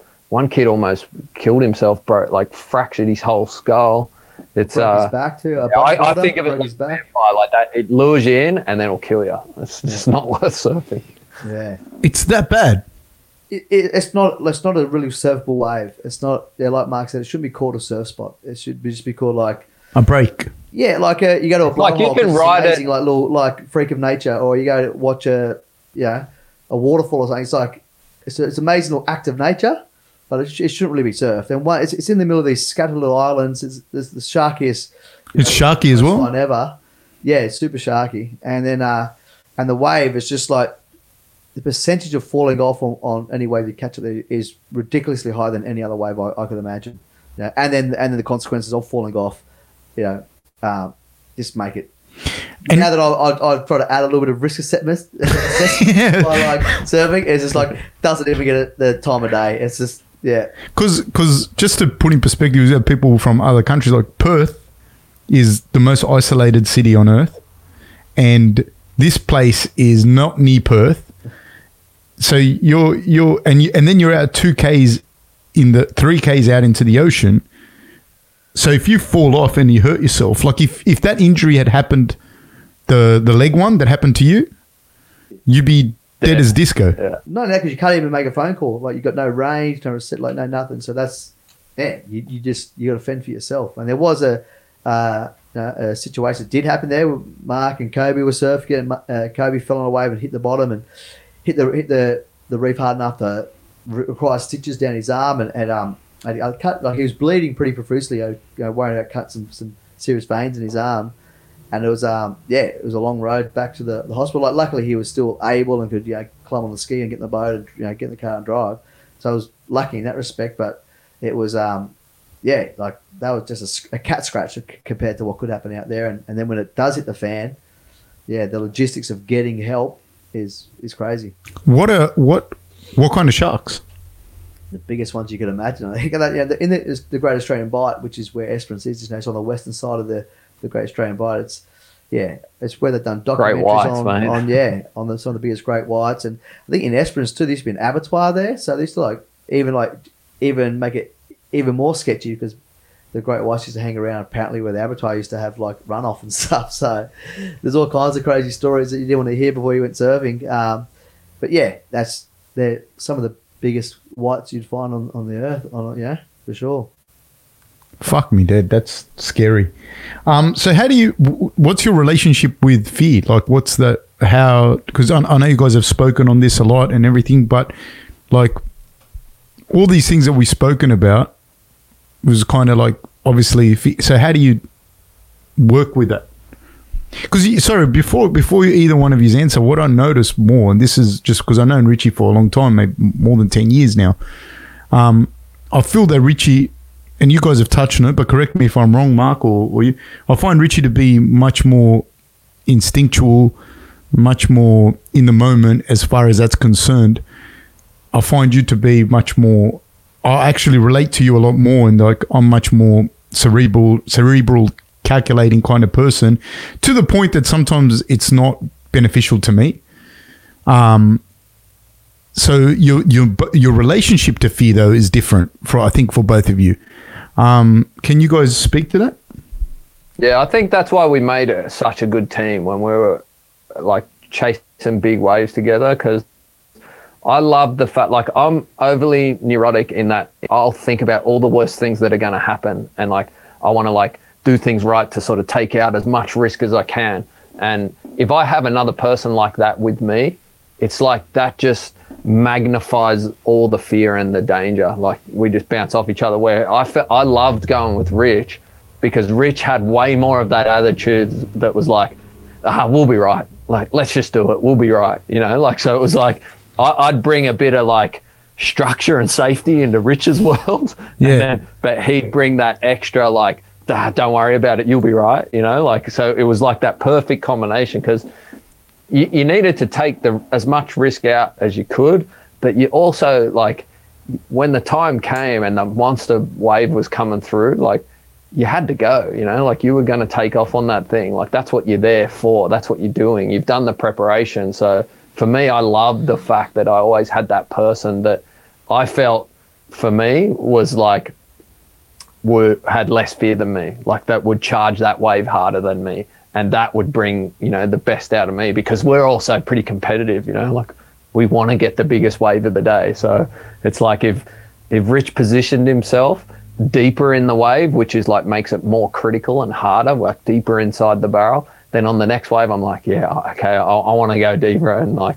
And that that that's what made us work so well together. Because I've travelled with other people that uh, are really scared and neurotic like me, and then it becomes um, like I- I'll say one thing that could go wrong, and they're like, "Yeah, yeah, that could go wrong for sure," and then we just go like that until you just don't want to do it, you know, like so. Yeah, if I if, I if I went with you, we'd just end up playing Scrabble. I think, you know what I mean? Like- exactly. Sort yourself out. There'd be no fucking surfing. Yeah. Um, and for you, Richie, what's that relationship like for you with, with fear? Is it is it what he says? Do you feel less fear? Um, I don't think I feel less fear, but I, I, I um, I try not to get caught up in it. You know what I mean? As much, um, like I, I think, yeah, like just jump in, just rip the band-aid off, you know, and, and then and as soon as you get that wave, it, it balances all out the fear, or the you know, the thoughts of what may or may not happen become a reality. And if you make the wave, great. It, it, if you don't make the wave, you pop up, you go, okay, that was the worst case scenario. We just went through that. I'm okay now. And then, so just getting in there, you know, getting into the action and, and, and getting it going and, not trying to overthink it. Um, but then also learning that fear that it's all there for a reason and not trying to fight it. Understand, okay, that that sensation I'm feeling, it's it's allowing me to perform at my, my best, whether it be in the ocean or in in, you know, in the cage. Um, I dealt with, I dealt with that fear and anxiety differently in the cage than I did it in the ocean. Um, but yeah, trying to get un- understand what fear is, you know, basically, and um, learn about it. And Mark's been great at great at you know, opening my eyes to what you know what fear is, what it's all about, what it does to us physiologically, and, and everything. So creating understanding about it helps as well. But it, it's always there, and then to understand it's there for a reason helps. Um, but yeah, that's why. Yeah, it, it, we had such great time chasing waves together because yeah, it was what Mark said, such a perfect little coupling where Mark would like break a wave down for me and give me like tips and uh, on, on ways to ride it and little things to look out for and little you know his calculated brain would just break the wave down different to how I'd see it, which would help me perform better on the wave. And then, uh, yeah, like Mark said, I would often try, go on, Rich, go, get out and get one and send me out as a little guinea pig, and then we'll get a couple of waves and it'll be all right. um, the dummy.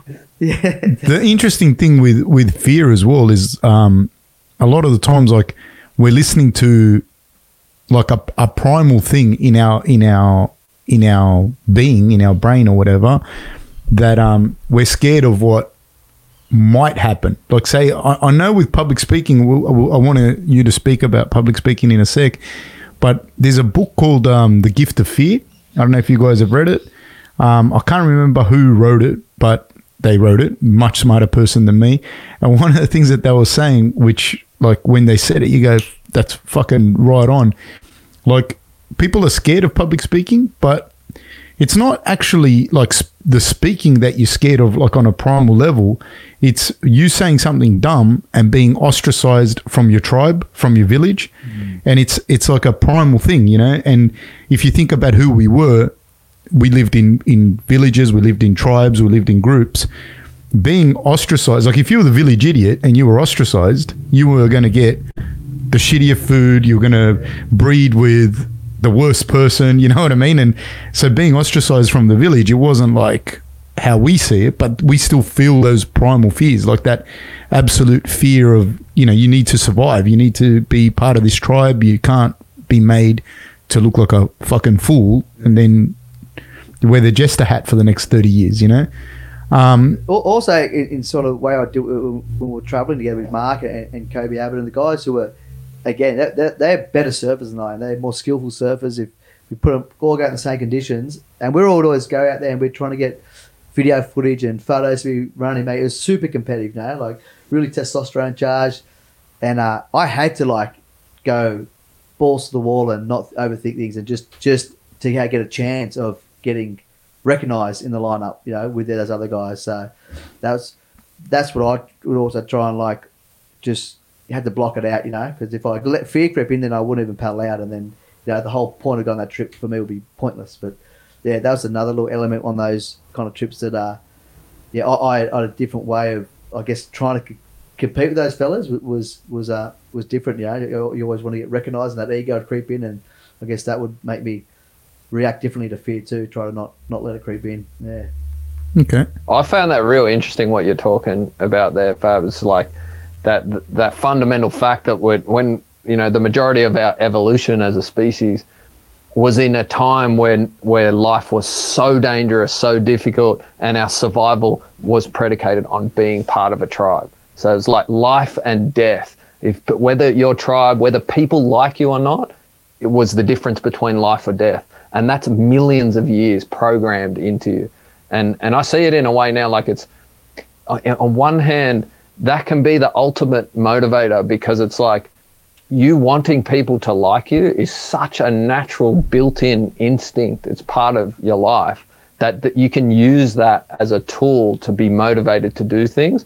But you also have to understand that if that's your primary focus like just wanting people to like you to get accolades to win awards to prove that you're the best if that's your only focus then that's going to put you in the moment of competition with a heightened level of stress because you're going to be you've just you're training that into your brain that that's the most fundamental important thing in your world which is good in training because you're pushing yourself but in the moment of competition then all of a sudden that moment is terrifying because the thought of failure in the moment of, of competition or performance standing on a stage then all of a sudden that moment of failure is so tough to deal with. So it's like it's like that give and take game of using you know your your desire to for people to like you as a motivator to prepare well but then also understanding like you have to have an element of being able to let that go so that you can perform on that stage where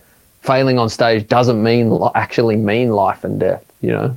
It's it's like i don't know you kind of in a way you're running outdated software you know like you, you haven't upgraded our software because it's like the social interactions were life and death for so long. It's like that's the our software still to this day. It's like, and the majority of the stress that people deal with in life is interpersonal conflict because of that, you know, because of that software. And it's, it just to me, it's like it needs to be updated to a certain degree so that that you can not be completely crushed by that anxiety. And and I, I for for me personally, the only way to update it is experience, man. It's like it's it, the psychologists call it voluntary exposure therapy. It's like expose yourself to that environment that you're scared of.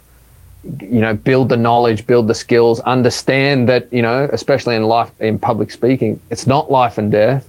You know, I can stand up here in front of these people. If I fail, it's you know not the end of the world.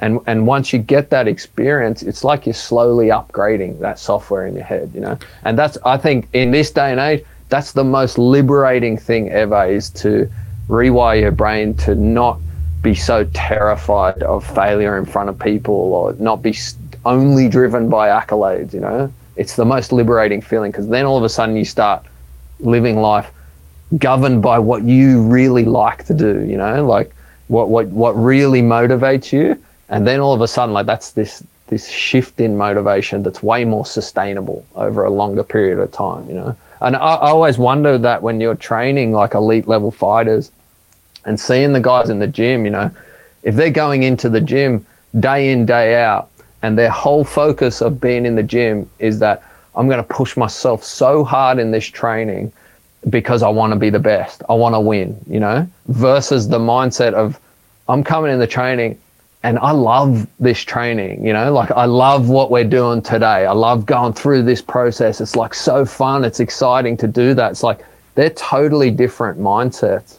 And while they're both motivating, it's like I feel like one's way more taxing than the other. 100%. To only train in that way where you're only doing it because you want external accolade, like that's stressful in a sense. Whereas when you're doing training or exercise or whatever, and you're actually loving it, it's like to me that's way less uh, seems way less taxing. But is it possible to push yourself as hard in that state? That's what I always find really interesting with elite performers. I, I think the I agree with what you're saying, and I think that the it's more the perspective of how you look at it. Like so, say for example, if I can love it, but if I'm comparing myself to Mark Mathews or Richie Vas with surfing, I would never have at 40 years old got on my board because when I get on my board and I paddle out, there's kids that are six years old that paddle like straight past me, little girls like, and then older ladies out down here because I live like right next to the water. They'll paddle and I fucking can't breathe, dude. Right? I can't breathe. I'm like, I'm, and then uh, two things. That, this is just a little uh, annotation in the margin, as my dad would say lady, old lady, she would have been like 50 or 60, probably 60, man. I'm not going to lie. She paddles past me and she goes, Oh, you're doing this wrong or whatever. And I was fucked. Like, I'd had to paddle a few times, you know. And then she said to me, Hold on to my leg rope so she could turn me out. And I thought, Nah, I fucking, I can't. I can't do that. Um, my, my point of the matter is, if I compare my performance to you guys, I would never get on the board but I can get on the board and I still try super hard. And not every part of it's fun, but I'm trying to be the best I can be. Yeah. Do you get what I mean? So if and, you if you can yeah, go to trying to experience that feeling that you felt when you were talk, talking about that wave you rode the other day. You know, like That's it. That that's in mind. That feeling, then you know, like that's a a different motivation to being like. I want to be better than my mate, but they're equally as important. I think like they're valuable in the same way. They're like they're, they're different aspects of motivation that you can tap into, but but understanding that only being that external focus and the comparison focus is can be extremely taxing. Like to me, I always see that's what older athletes that are able to compete later into their lives seem to have a grasp on that way Yes. more. Like they sort of let that. go of that. I one that gives you Yeah, and that- longevity, and, and one Yeah. the, the, the fuse burns quicker. You know, and I think you do need a combination of both, really, to to, to reach that elite level. But without that joy and that love aspect, I think your your time trying to achieve that or in that sport or where it may be is limited because without the joy and the love involved, when you do hit uh, adversity and setbacks and loss, where it may be, I, you- I don't believe you're going to handle it as well if you if, if you're doing it because you love it. You know what I mean? If you love it, you're going to continue doing it anyway because you love it. But if you're doing it for those external accolades, and then when you don't get those external accolades, it can be very di- difficult to, to deal with. Um, so I think, like you're saying, see the, the people who are older in their you know in their sport are still achieving and setting goals and you know getting amazing results. I think it's coming from a place of love. They actually love what they do. Yes, there's an element of mm. competition. and You're trying to get those accolades as well, but it's a it's a balance. You know what I mean? They can still handle loss and setbacks and adversity. And yeah, I think I, mean, I think I think the more important component is is the love of it. You know, that's what I Yeah. try, try to tell young fighters or anyone who gives me advice. If they want to, you, you've got to love going to training. You've got to love the sport. You've got to love you know waking up each day and doing it because any I think other motivator will will fizzle out eventually. You know what I mean? But but the thing is, I do agree, hundred percent. You still have to. That doesn't negate you working hard, and that's the that's the other that's the X factor that a lot of people are like, oh, but if I love it or whatever, because all the stuff you said, hundred percent agree with it. But you still work hard. Do you get what I mean? Yeah. Like Mark Mathews still There's, works. there's a lot of moments that you don't love that you've got to. you still got to do them, It's just even if you're yeah. doing it completely because you love something. Like, well, man, with my daughter, like I love her. Now she's with my mum just for for a few days, not for a few days, for a few hours. oh, fucking take her for a few days.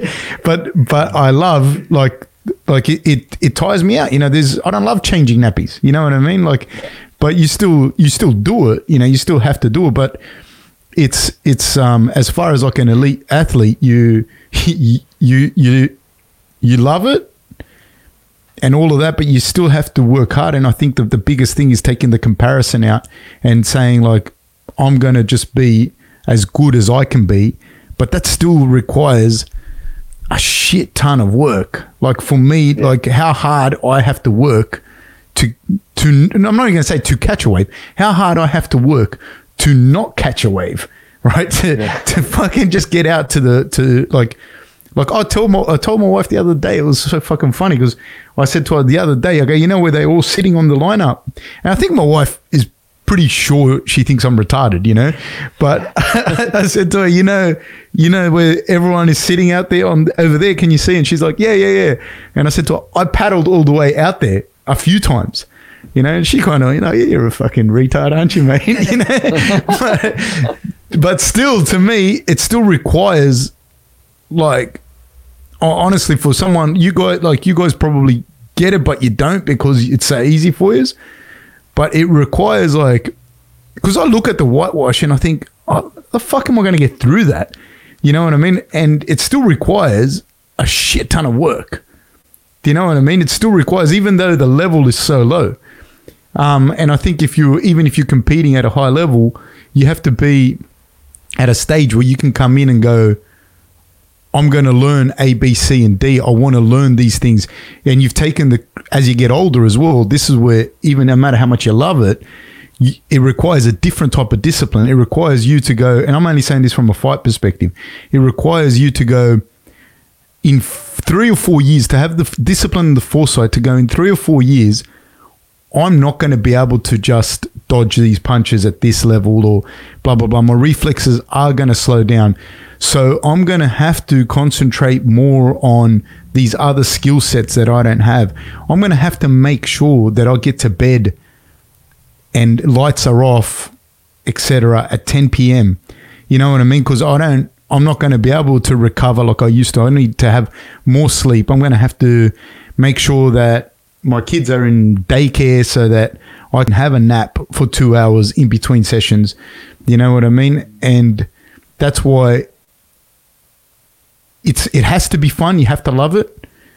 You you have to understand why you're doing it, and then there's also uh, uh, Adapt- adaptability. yeah that, that that other thing. You know what I mean? That I, that I was saying before because it's um just because I lo- and, and then you you no, no not even adaptability. You have to understand the lack of comparison. I suppose you know you you have to know that it's you're doing this for for you to get better. You know, for you to have gained more skills, et cetera, et cetera, et cetera. Whereas when you're young, you can look at everyone else and be like, I'll just train harder than them and I'll just fucking smash them. And I want, and the other thing is, and I want the belt or I want to be on the tour or whatever. And then when you get there, you're fucking like, all right, I got here. And now what? I'm still the same person. Yeah. I still have the same fears. I still feel, you know, still exactly the same fucking person. Like nothing magical happened. You know what I mean? Like you might be happy for a little bit, or you might feel elation, but i- it's not. It's not what you thought it would be. And this is across business, across Yeah, yeah. anything, uh, across. Um, what when when you when you dealt with your public speaking fears, what are the things that you that you did? Uh, the the number one, like to fast track it, is is find the expert, find the person who's the best at public speaking, and that's what I did, and learn from them directly, like that. Because to me, I couldn't have learned it over ten years. It would have been exhausting. Like I find it more stressful, more taxing than surfing huge waves. Like, and I'm hyper introverted. That's why it's like I'm way more sensitive to to that type of uh, performance than anything else. So to fast track it was getting that that person who's the best at it, and then it's like just like creating the exposure to it at the highest amount as quick as I possibly could to get like it's like tearing the band-aid off, you know, like go out and do the public speaking courses, the Toastmasters, like speak in front of every person that will listen to you and just do it as many times as you can over and over and over and over and over and over again to just like it's like tear the band-aid off and get the exposure and the skill set as quick as possible. That's that's the way I had to do it with public speaking. And you just learn, man. It's it's just the skill set. And I mean it's a lot easier for me because I I kind of say the same thing over and over again. Um, when I'm I'm telling a keynote story, it's like I've got an hour in, up on stage in front of them, and I and I tell that story, those stories over and over again which which makes it a little easier because I can refine everything that comes out of my mouth on stage, you know. And once you can refine it and you know it's working, and then you, you just confidence grows with the way you tell it. But it's uh, I just think that's the same with any any skill. Like you you push yourself into it to the maximum amount that you can deal with the stress and and try and get through that stress, get the experience and skills as quick as you can you know, because otherwise you just like it's just such a prolonged period to to master a skill and to not be then to the prolonged period trying to overcome the nerves of it. You know, I think that's what like and everyone that I teach is like if you want to become a better communicator. You just got to communicate over and over and over and over, like speak all the time. And it's one of the most um, undervalued skills that you can have across life, you know, like whether it's dealing with your personal relationships, whether it's dealing with, with business life, whether it's it's dealing within your career as an athlete or sport or anything you want, like the ability to communicate is is got to be at, like at the top of your list, I think. And uh, like the quick, easy way to do it is film yourself tell, telling a story or communicating whatever you want to communicate, and then just go and watch it, and then compare yourself to someone who's a phenomenal speaker that you know of. It might be an actor, or it might be like a TV host, or a, or Joe Rogan, or, or a Fab, or like Fucking don't put me on the list, expert, man. yeah. Don't put me on the Yeah, fucking list. Put, put it put it side by side and watch it and just go, holy shit, I'm nothing like that person. I'm not doing it anywhere near as good as they are. And then go back and do it again. When- you know, like, when- and do it again. when you do when you listen to it, like even when you listen to yourself on the, I, it's hard for me to listen to myself on the podcast. Like, my, my wife laughs because So when I watch myself, I listen like I kind of stutter, and then I don't ask. Sometimes I don't ask clear, concise questions, and sometimes I cut people off. And then I look as well, like I look on the screen, and I got like a funny fucking shaped head. Like my head looks like it looks like it's been crushed in a vice like this. You know what I mean? And then so when because when they crushed me in the vice, my nose sticks out and I got buck teeth. You know, and you and you're watching that and you you know you know what I mean. All your things are magnified. You know because on a podcast you're seeing my face. You know what I mean? And and it, it sounds funny, but like it's scary because it goes out to like people. I, think I'm even more similar to what you say because people think I'm like an extroverted person, but I'm not. I'm I'm with my wife. Yeah, I talk to her all the time, all day, and she just fucking zones out and probably cheats on me. I don't know, but but me, I actually don't like. I don't. I don't socialize. I don't have a big group of friends. I don't socialize massively. I, um, yeah, like I don't like on a typical day. I probably would see maybe three or four people that aren't. That's including neighbors, right? So I, I wouldn't see a lot of people, and and I, I my skill set is probably of an extrovert, but myself I'm an introvert, and so when I when I do this, I have fucking massive phobia because then you look at the YouTube comments and they're like, you don't know fucking what you're doing. You shouldn't be asking this. You shouldn't be saying that. You know what you should have said, blah, blah, blah, blah. And I think, fuck off. You know, you, you, you wouldn't do it. You know, shut your fucking mouth. But when you, when you, when you watch yourself do something like exactly like what you said, and then I realize all of those things, you know, and then you, you, you work on it you try and get better. And, and I am enrolling now to do some, some courses, you know what I mean? To exactly what you said. But it, it is, it is, um, facing your fears is a funny thing, man, because there's things that you wouldn't think people are scared of.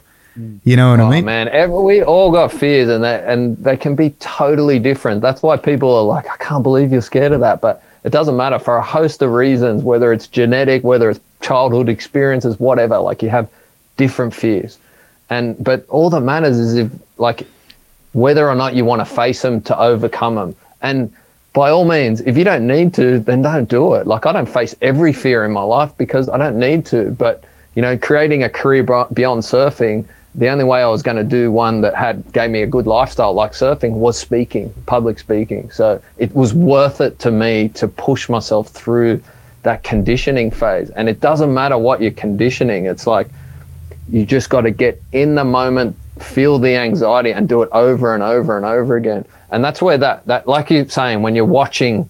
Like that's the uncomfortable part when you're watching yourself on screen and all those emotions and that tension arises in you because it's tough to do.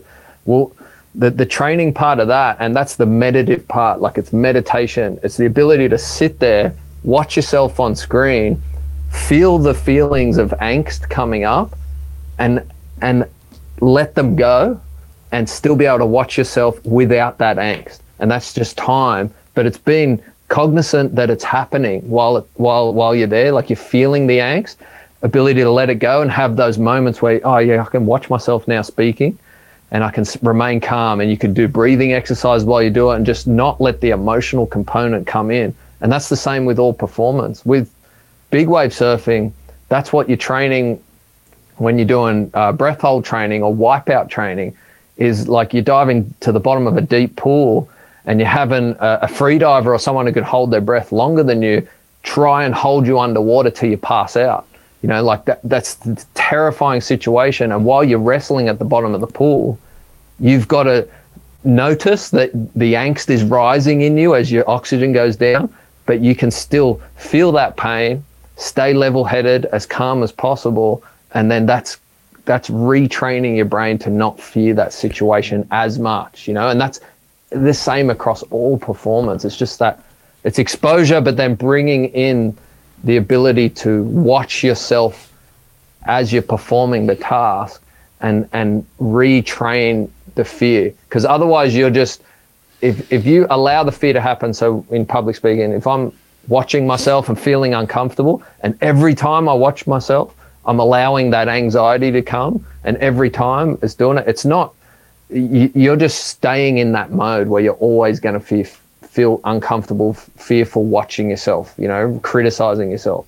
So it has to be retrained, and they're those real uncomfortable pieces of skill development that it's like, okay, I'm going to go through the worst part of the skill development. Okay, I'm going to, I've got to force myself or like learn to control the angst and reprogram my brain so that this doesn't scare me anymore. But the quicker you can do that, it's like all of a sudden the world opens up to you. Yeah, 100%. Of what you can do. And that's like skill development. It's like there's genetic components to skill development. Of course, you need like great genes to become a basketball player. You need to be tall. You need Yeah. But the majority of skill is hours of practice, but hours of perfect practice, hours of deliberate practice that make a, a complete difference to what you're able to achieve. And they're super uncomfortable when you do them, but you, the sky is the limit. Like you, it would blow you away what you're capable of compared to what you probably currently think you're capable of. You know, you know, the thing is as well, it goes back to the conversation we were having earlier. You you can get really good at basketball, even if you're short. My height. Yeah, even if you're a little guy. Dave, you can point it out. The, the thing is, though, it's like all the shit you learn on that journey of building the skills. If you're going to compare yourself to LeBron James, or we're going to, then fuck no, you're not going to. You're not even going to pick up the basketball because it's just completely stupid to compare yourself to him. You're not going to be LeBron. But like, if you if you were to sit down and write out a program, what you have to do to be the best basketball player you can possibly be, there's so many things you're going to learn on that journey. You know what I mean? And hard work is never wasted. The problem is if you go out there with everything you're going to do, comparing yourself to LeBron, or I'm going to go get my surfboard out and I'm going to be thinking Mark Mathews and Kelly Slater or whatever. I'm not going to do it. You know what I mean? I'm just fucking not going to do it. This, it's a it's a mountain that's fucking impossible to to climb. So you touched on something earlier that I wanted to talk to you both about. Is your underwater training? Can you guys talk about underwater training? Yeah, Richie well, does a different variation. Richie does s- spear fishing. That's like the under. That is like an added element of terrifying. I've Like, been with him. I go around, chase, kill fish, tie them to your ankle, and then swim around in sharky water, holding your breath with dead fish hanging off your leg. Like You don't do spearfishing, Mark? ridiculous training. No way. Okay, can I tell you this? No do I do This is a true story. This is a fucking true, true story, Richie. That we were out spearfishing at uh, Mary's Reef in Kurnell with with Richie, and um, I was swimming back, and I felt something boom tug. And now, mind you, everyone that's watching that's fucking super brave with sharks. I didn't grow up in the water, and I'm not super brave to begin with. So I'm swimming back, and I feel tug in on the line, and I thought, ah, you know, maybe I don't know what it was. So maybe, maybe I swam back like a fucking retard. I swam back to the float, and there was like a now I know it was like a bronze whaler. It was, wasn't huge. It was probably I don't know, like I'm maybe one meter fifty. You know what I mean? One one one and a half meters maybe. And I fucking shit myself, dude. That's the closest I've come to drowning because I, I dropped everything and I swam back as fast as I could. But when you when you're that scared, your oxygen just goes. So I would have got maybe 20 meters and I thought, dude, slow down. You're gonna fucking drown. Like your my body was all lactic. So I slowed down, got back to the thing, and then I told Richie, and I said it was his gun, and I said to him, man, I'll just pay you for the gun when I get back. I don't know what level of cheap tight ass you are, to be honest with you he jumped back in and went out and got the the the gear. Well, you get you left out there. Yeah. And so that's I don't know, that's a different level of yeah, that's a that's my spearfishing story with Richie. But you don't do the same stuff that he does? No, no, we, Yeah, we, we do a have bit done stuff in the past stuff. together, like underwater training, and breath holds and stuff. Um, yeah, it's great. It's just like lungs are just like another muscle. You know, you train them, and the way to train them is to push them to the max underwater, and also you're getting familiar with um, a scenario or an environment where you know you're going to encounter when you're surfing big waves. Uh, but yeah, spearfishing, I, I love doing it, and it's a great cross training for, for surfing, for mixed martial arts. I think it's it's um, it helps you in all regards. It's so like relaxing on the body, yet creates such good lung capacity. And um, yeah, I, I try not to I try to do it as safe as possible. And um, yeah, but like Mark was saying too, when you're held underwater with a freediver who's rolling you around, it's sort of just bringing you back to that old cliche of just controlling what you can control. You know, it's just just your breath, your heart rate, trying to um, trying to just focus on on not letting that anxiety creep in, and so you, you can maximize the oxygen you have in your, you know, and not burn through it with that with that panic. But but you do quite comprehensive, specific, structured underwater training then. Yeah, there's different components to it. There's like you need to be fit, like aerobic fit. So that's like your sprint training. So you do sprint training in the pool, like 50 freestyles, 25 freestyle. And then there's like the actual breath hold, which is like it's re- it's retraining you to just like it's retraining out that panic response. And and part of that comes from the knowledge of what's going on in your body. Like you learn that when your lungs are burning, when you're holding your breath and your lungs start to feel tight and they burn and, and you can that that wants to make you panic, the knowledge that you get is that that's not a lack of oxygen. It's actually carbon dioxide building up in your lungs that's creating the pain. So just with that piece of knowledge, you're like, oh, okay, that's pain, but it doesn't necessarily mean I'm out of breath yet. So that piece of knowledge just changes, you know, your capacity straight away. And then it's just like learning to to manage that pain and not freak out about it. So then you you can you can embrace that pain in in some ways and and stay calm and keep your heart rate low. And if your heart rate's low, then you you don't u- use up all the oxygen. You've just got a way longer breath hold. Like you, most people when you put them underwater, they'll panic at about 30% of their capacity of a breath hold. So, and if they don't panic, they can hold for another two thirds, another 70% of the time.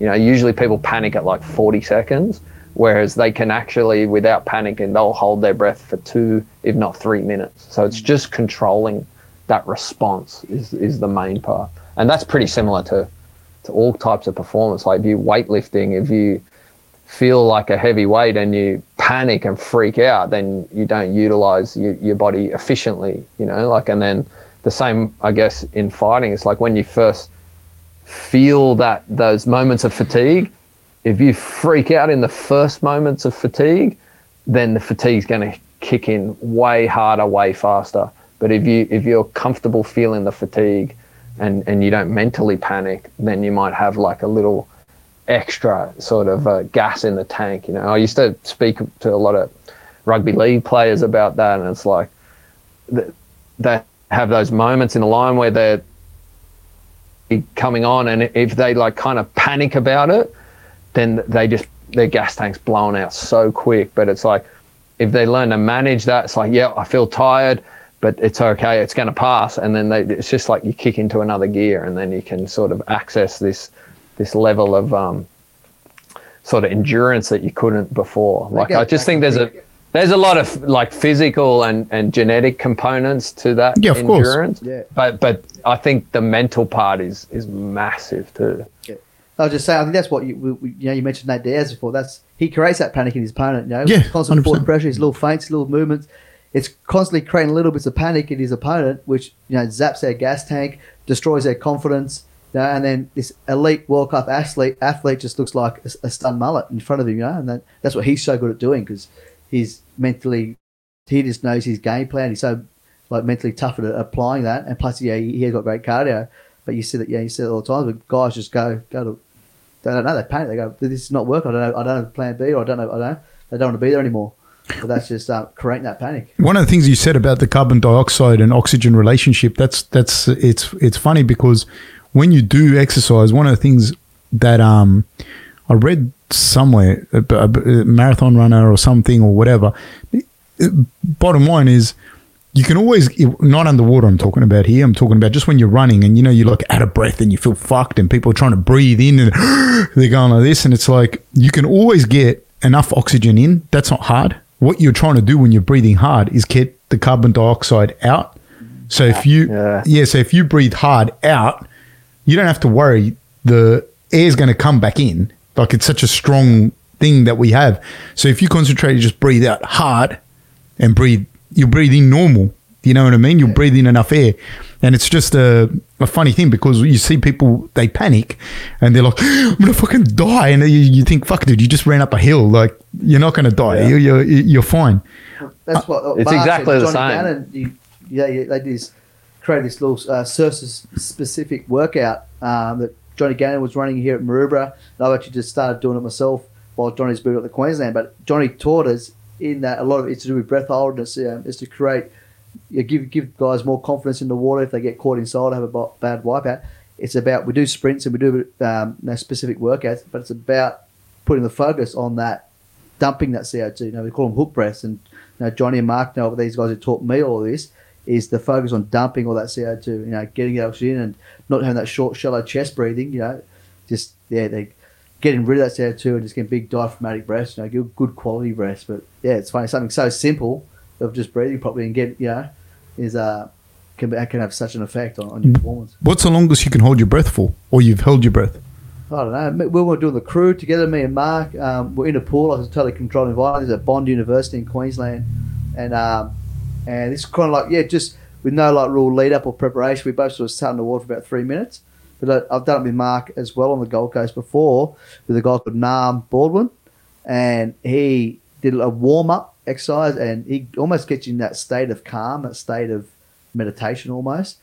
That we were sitting with on like negative breath. So breathe all our oxygen out, empty lungs, and then we sit on the bottom. And something that I thought I'll have ten seconds. I want to scramble back to the surface, but because of the the exercise and the work and the lead up to what Nam got us doing and, and how calm you know, our heart rate, our nervous system was. You know, we were just sitting under there for I think it was like a minute and a half, something that just, that's it blew me away. You know what I mean? Because normally a minute and a half on a full full um you know full lungs is, is tricky, but yeah, so that's just again learning it and, and building that knowledge and that confidence of what you know you're you're capable of doing. How long's the most you've ever held your breath? I've done about three and a half, four minutes. That's and that's getting to.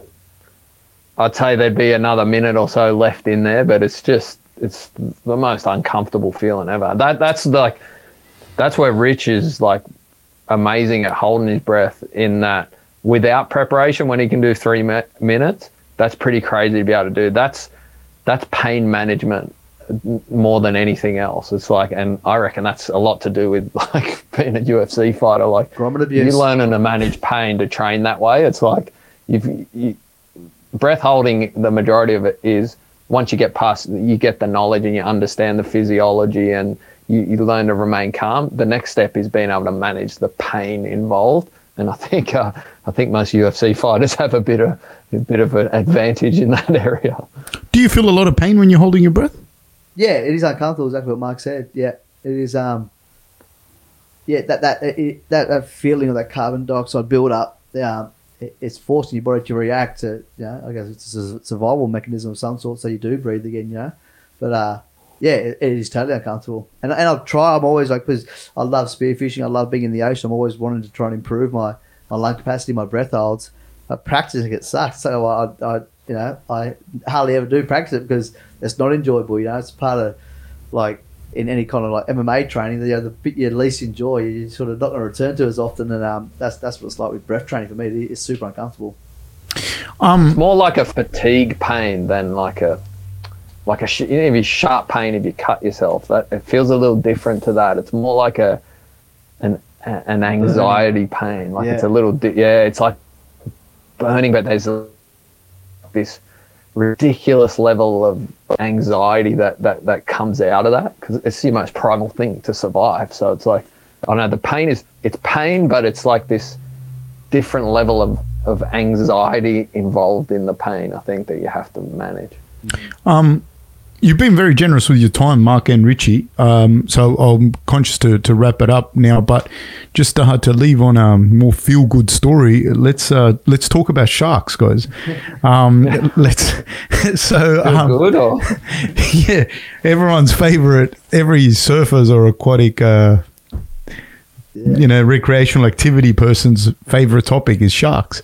Um, what are your closest encounters? How bad were they, etc.? Maybe Richie, if you want, if you want to start, if you I've actually, I feel like I've been again pretty lucky. Um, the sort of I I love being in the ocean. It's my, my favorite place to be. You know, surfing, spearfishing, swimming, and I haven't had too many close encounters.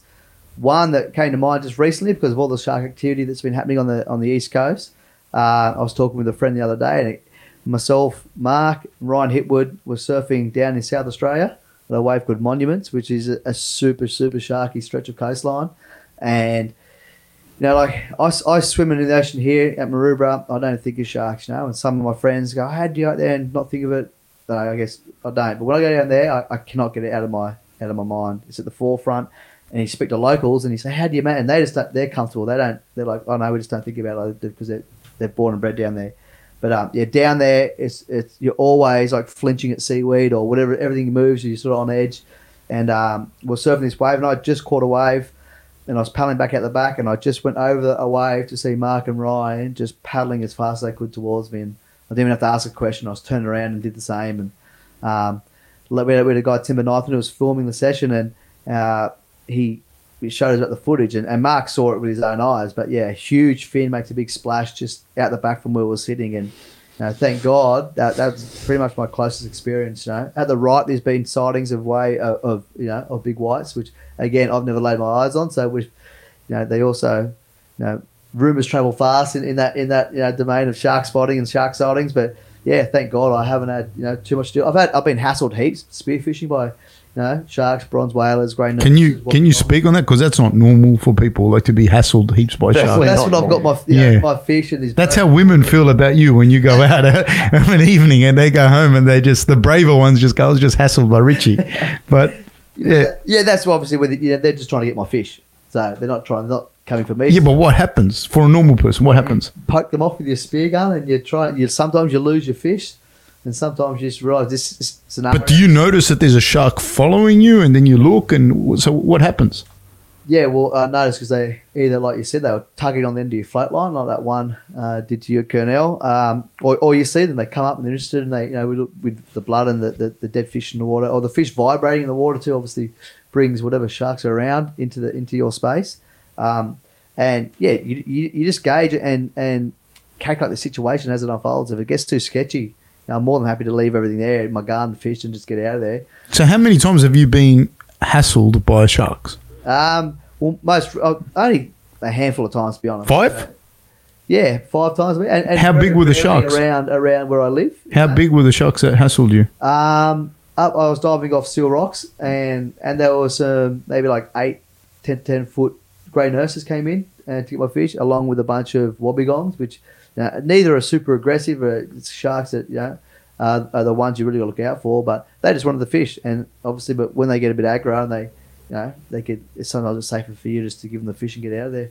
But yeah, that's that, that, that that's my shark stories. Nothing too um too too hair raising, but It's fucking as of terrifying. late, That's that's fucking all- terrifying. yeah, well, there's been a lot worse cases going up and down the east coast the last couple couple months, but I feel yeah, kind of lucky in that respect. I, don't- want to have one. I'm not. I am fascinated by sharks, and I would love to do a shark dive, and you know, I would love the experience of being somehow out there with them in a safe environment and watching, especially the big whites and doing what they do.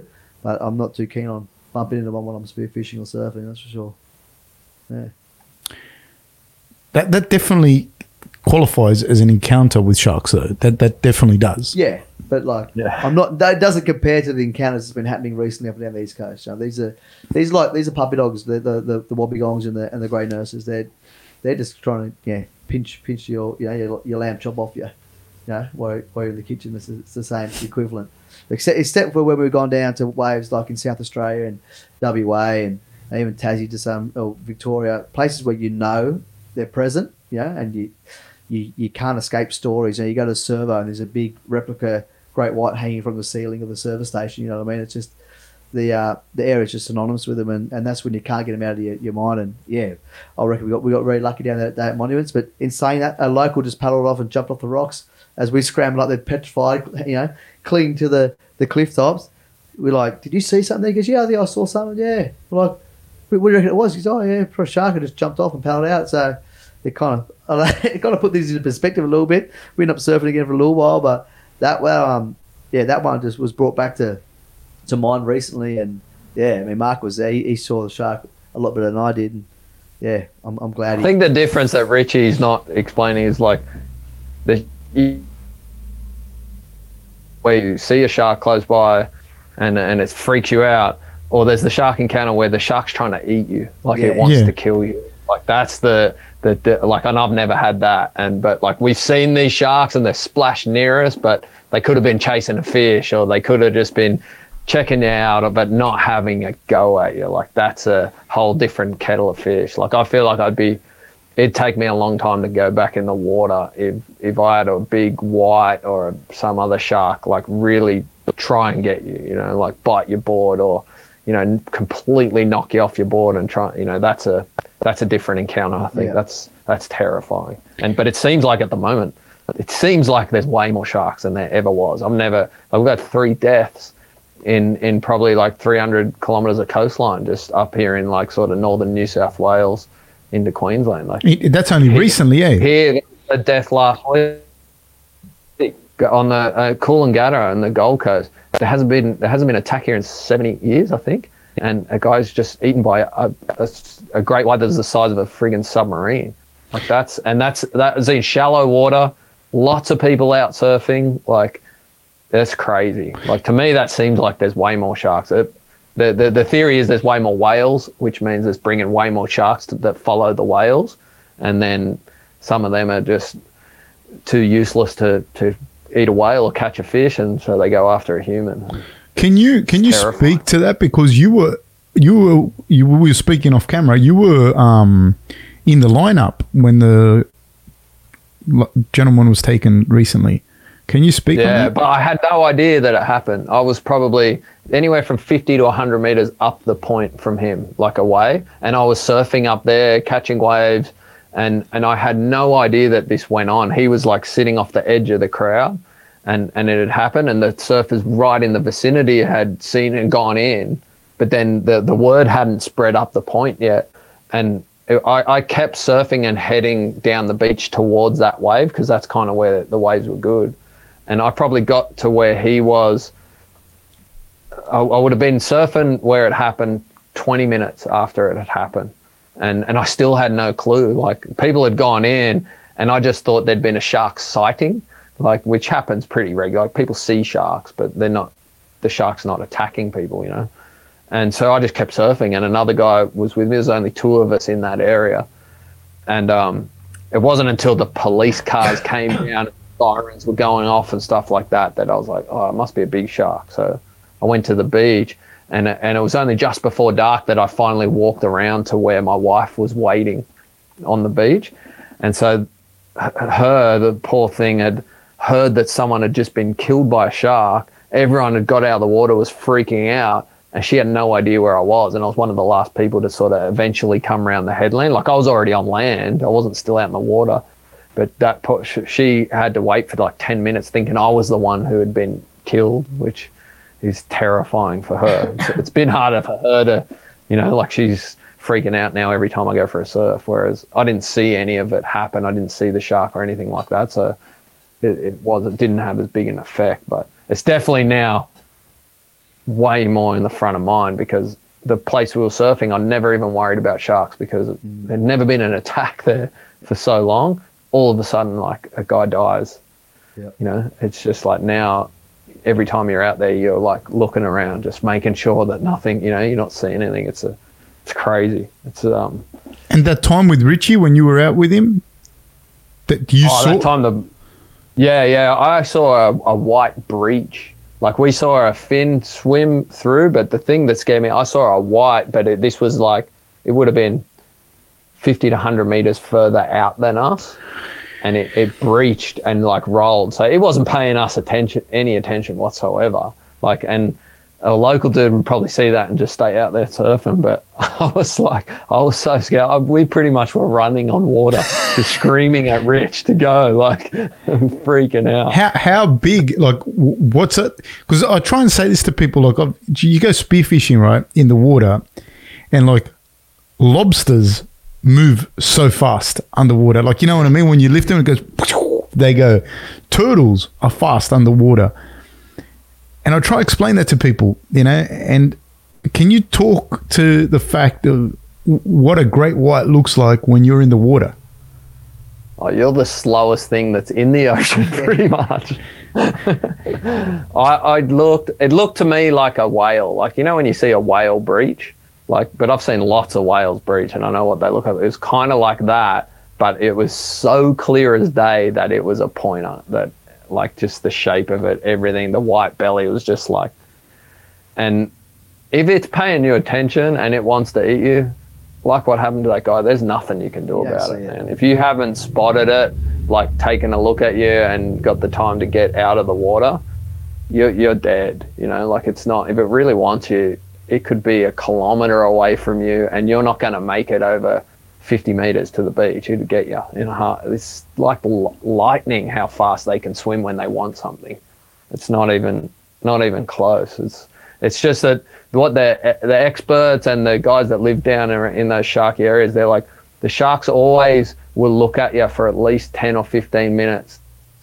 And one guy who's been had heaps of shark encounters, he's like it'll circle you at least three times. So it's kind of where where this like the this is the way I'm surfing at the moment. It's like all right, I'm I'm just surfing in the middle of the day when the sun's high and you, the water's fairly clear, so you can get a good scope of looking around. So if a shark was gonna circle and come and look, I'd spot it from way like a long way away. See when and the majority of the attacks then happen when the sun's low on either end, sunrise or sunset. And then what they've noticed is that the attacks all happen and the shark will swim out of your blind spot. So uh, on sunset here, which it was the other day, when you turn and look out in the ocean, you're looking into the sun, which makes you can't see anything coming that way. Like it's just like glare. And and that's the dangerous part because then that, that shark could have been swimming around in your blind spot and checking you out and having a look and going, yeah, that's that's like prey for me that's safe to eat and then they come and get you you know so it's kind of like the the part that you're trying to control some of the safety is when you surf when you can see when the water's clear like all these different little things that never used to have to think about but now that now that it's happened and now that the water seems sharkier it's kind of it's good to take into account Do you do you know Mick Fanning? I do. Mark is yeah, really good mates with him. He punched one. Yeah. I don't I don't even know if it was like meaning to punch it. I Were you it there? just getting thrashed around no I was watching it online live. That's You what were people watching- don't get it's like yeah on the on the computer. It's like a live surf event it was happening. I, I, I was watching it too. Mm. yeah. It was crazy people don't understand. It's like it's like Tiger Woods right? Standing on the last hole last part of a major tournament to win the tournament and then a fucking grizzly bear running out of the bushes and attacking him mid putt. That's what this was like. Like he's in the finals of of a massive surf event, like and he was at top of the rankings, like leading the world title, and fucking out of nowhere this shark comes and has a go. I don't know. He doesn't even reckon it really was trying to get him. He reckons that it's taken a look and then it got caught on his leg rope and and then so it's kind of like his leg rope which has freaked it out so it's kind of freaked out and thrashed around and and that's what like it looked like it was trying to get him you know Well, like that's that's, what created Yeah, that's two- enough yeah i don't know if you'd be making that that that like distinguishing factor like Yeah. in the moment But It man, took him a long time though to get back in the water, didn't it? Yeah, I mean, he's got to release an awesome doco just recently. There was just saw on um on, on Nat Geo. just came out on last Nat couple of Geo, did? Yeah, yeah, about Yeah, him all about it. explaining that experience, overcoming it, getting back into water, then eventually diving with sharks and raising awareness about sharks and the importance of you know the sharks in the ecosystem and whatnot. So yeah, it's pretty pretty cool. Watch about that whole that whole story, you know, starting with that event when he got attacked in um in J Bay. But yeah, it, I agree, Mark. It's it's you know like. There's always an argument how how you control it. You know, do you cull them? Do you do it? Don't like we are stepping in their environment. Like we are making that conscious decision to take risk and go in the ocean. Um, but with the amount of action, the uh, action, shark action at the moment, yeah, it's got to be a way up of something. You know, there's some kind of management or something that has to be done. You know, because it's uh, it's crazy and it's yeah, it's We've had three deaths in a small amount of time on a small stretch of, of coast. Yeah. Is that is that correct? that's a lot man yeah that's Yeah. crazy That's super scary. Uh, Mark, man, I want to thank you so much for your time, man. Uh, where can people reach you? What projects have you got going on at the moment? Um, just reach me on Instagram if you want to question anything. Just direct message me, or on I'm on LinkedIn all the time with my corporate work, public speaking work. Um, I'm doing a lot of like virtual keynotes at the moment because uh, the conference world has been completely wiped out with the pandemic. So my my career of public speaking is doing virtual presentations to companies, sporting teams, whatever like that. Um, and I speak on all elements of, of fear and high performance. So if anyone wants to reach me for that, uh, just give me a yell. And uh, anything to do with surfing, I kind of just post it on uh, on Instagram. So that's how you can follow me. But uh, thanks for having me. It's been an absolute pleasure. I, I, enjoy your podcast and I love listening to insights on performance because I think uh, what you guys are doing, the, the sport of UFC, is is kind of the pinnacle of, of the, the, the biggest test a human can put themselves in, in different aspects of performance. So it's a it's a pleasure to listen to. I appreciate your time, man. I appreciate you. Thank you so much, man. Take care. Thank you very much. No Talk, Marky. Good to Thanks, see you, mate. boys. Thank you. Yeah, Ricky. Yeah. Um, and I'll just turn this one off. Keep us on, Loretta. Yep. And Richie, thank you very much for um, coming on here, making this possible. And um, man, I had a great time, man. So good to catch up. Great to uh, see Marky's old weathered head too and have a good chat, mate. So it was lots of fun. And if you anyone out there for a key free carpet quote, just a buzz for a free measurement quote. yeah. So uh, what what projects have you got? Did you just tell us? Well, just just tell them where the people can reach you or whatever. Um, yeah, looking after this bung wing and and looking to, to bounce back from the shoulder up and then cruise, mate. Yeah, get back. But you do have a you do have a carpet laying business that people can reach you on. That yeah, no, I'm just cheating up though. I just reach him reach him on Instagram, people. If you do need carpet laying, he has laid carpet here in my house, and it's quite. He does a fantastic job. So I strongly recommend Richie for uh, for that and for ladies' nights. For if you need a stripper or something like that, he's fantastic. I've So been working on that again. My routine's changed with a, a shoulder, so ladies, please be uh, be patient and Yeah. uh, understand that. Yeah, I'm working. Uh, he's gonna he has to come in as a police officer now. He can't come in as Richie the carpet layer. He has to he has to go back to the old tried and tested police officer. yeah. So thank you very much, guys. Thank you, Richie. Um, yeah, thanks a lot.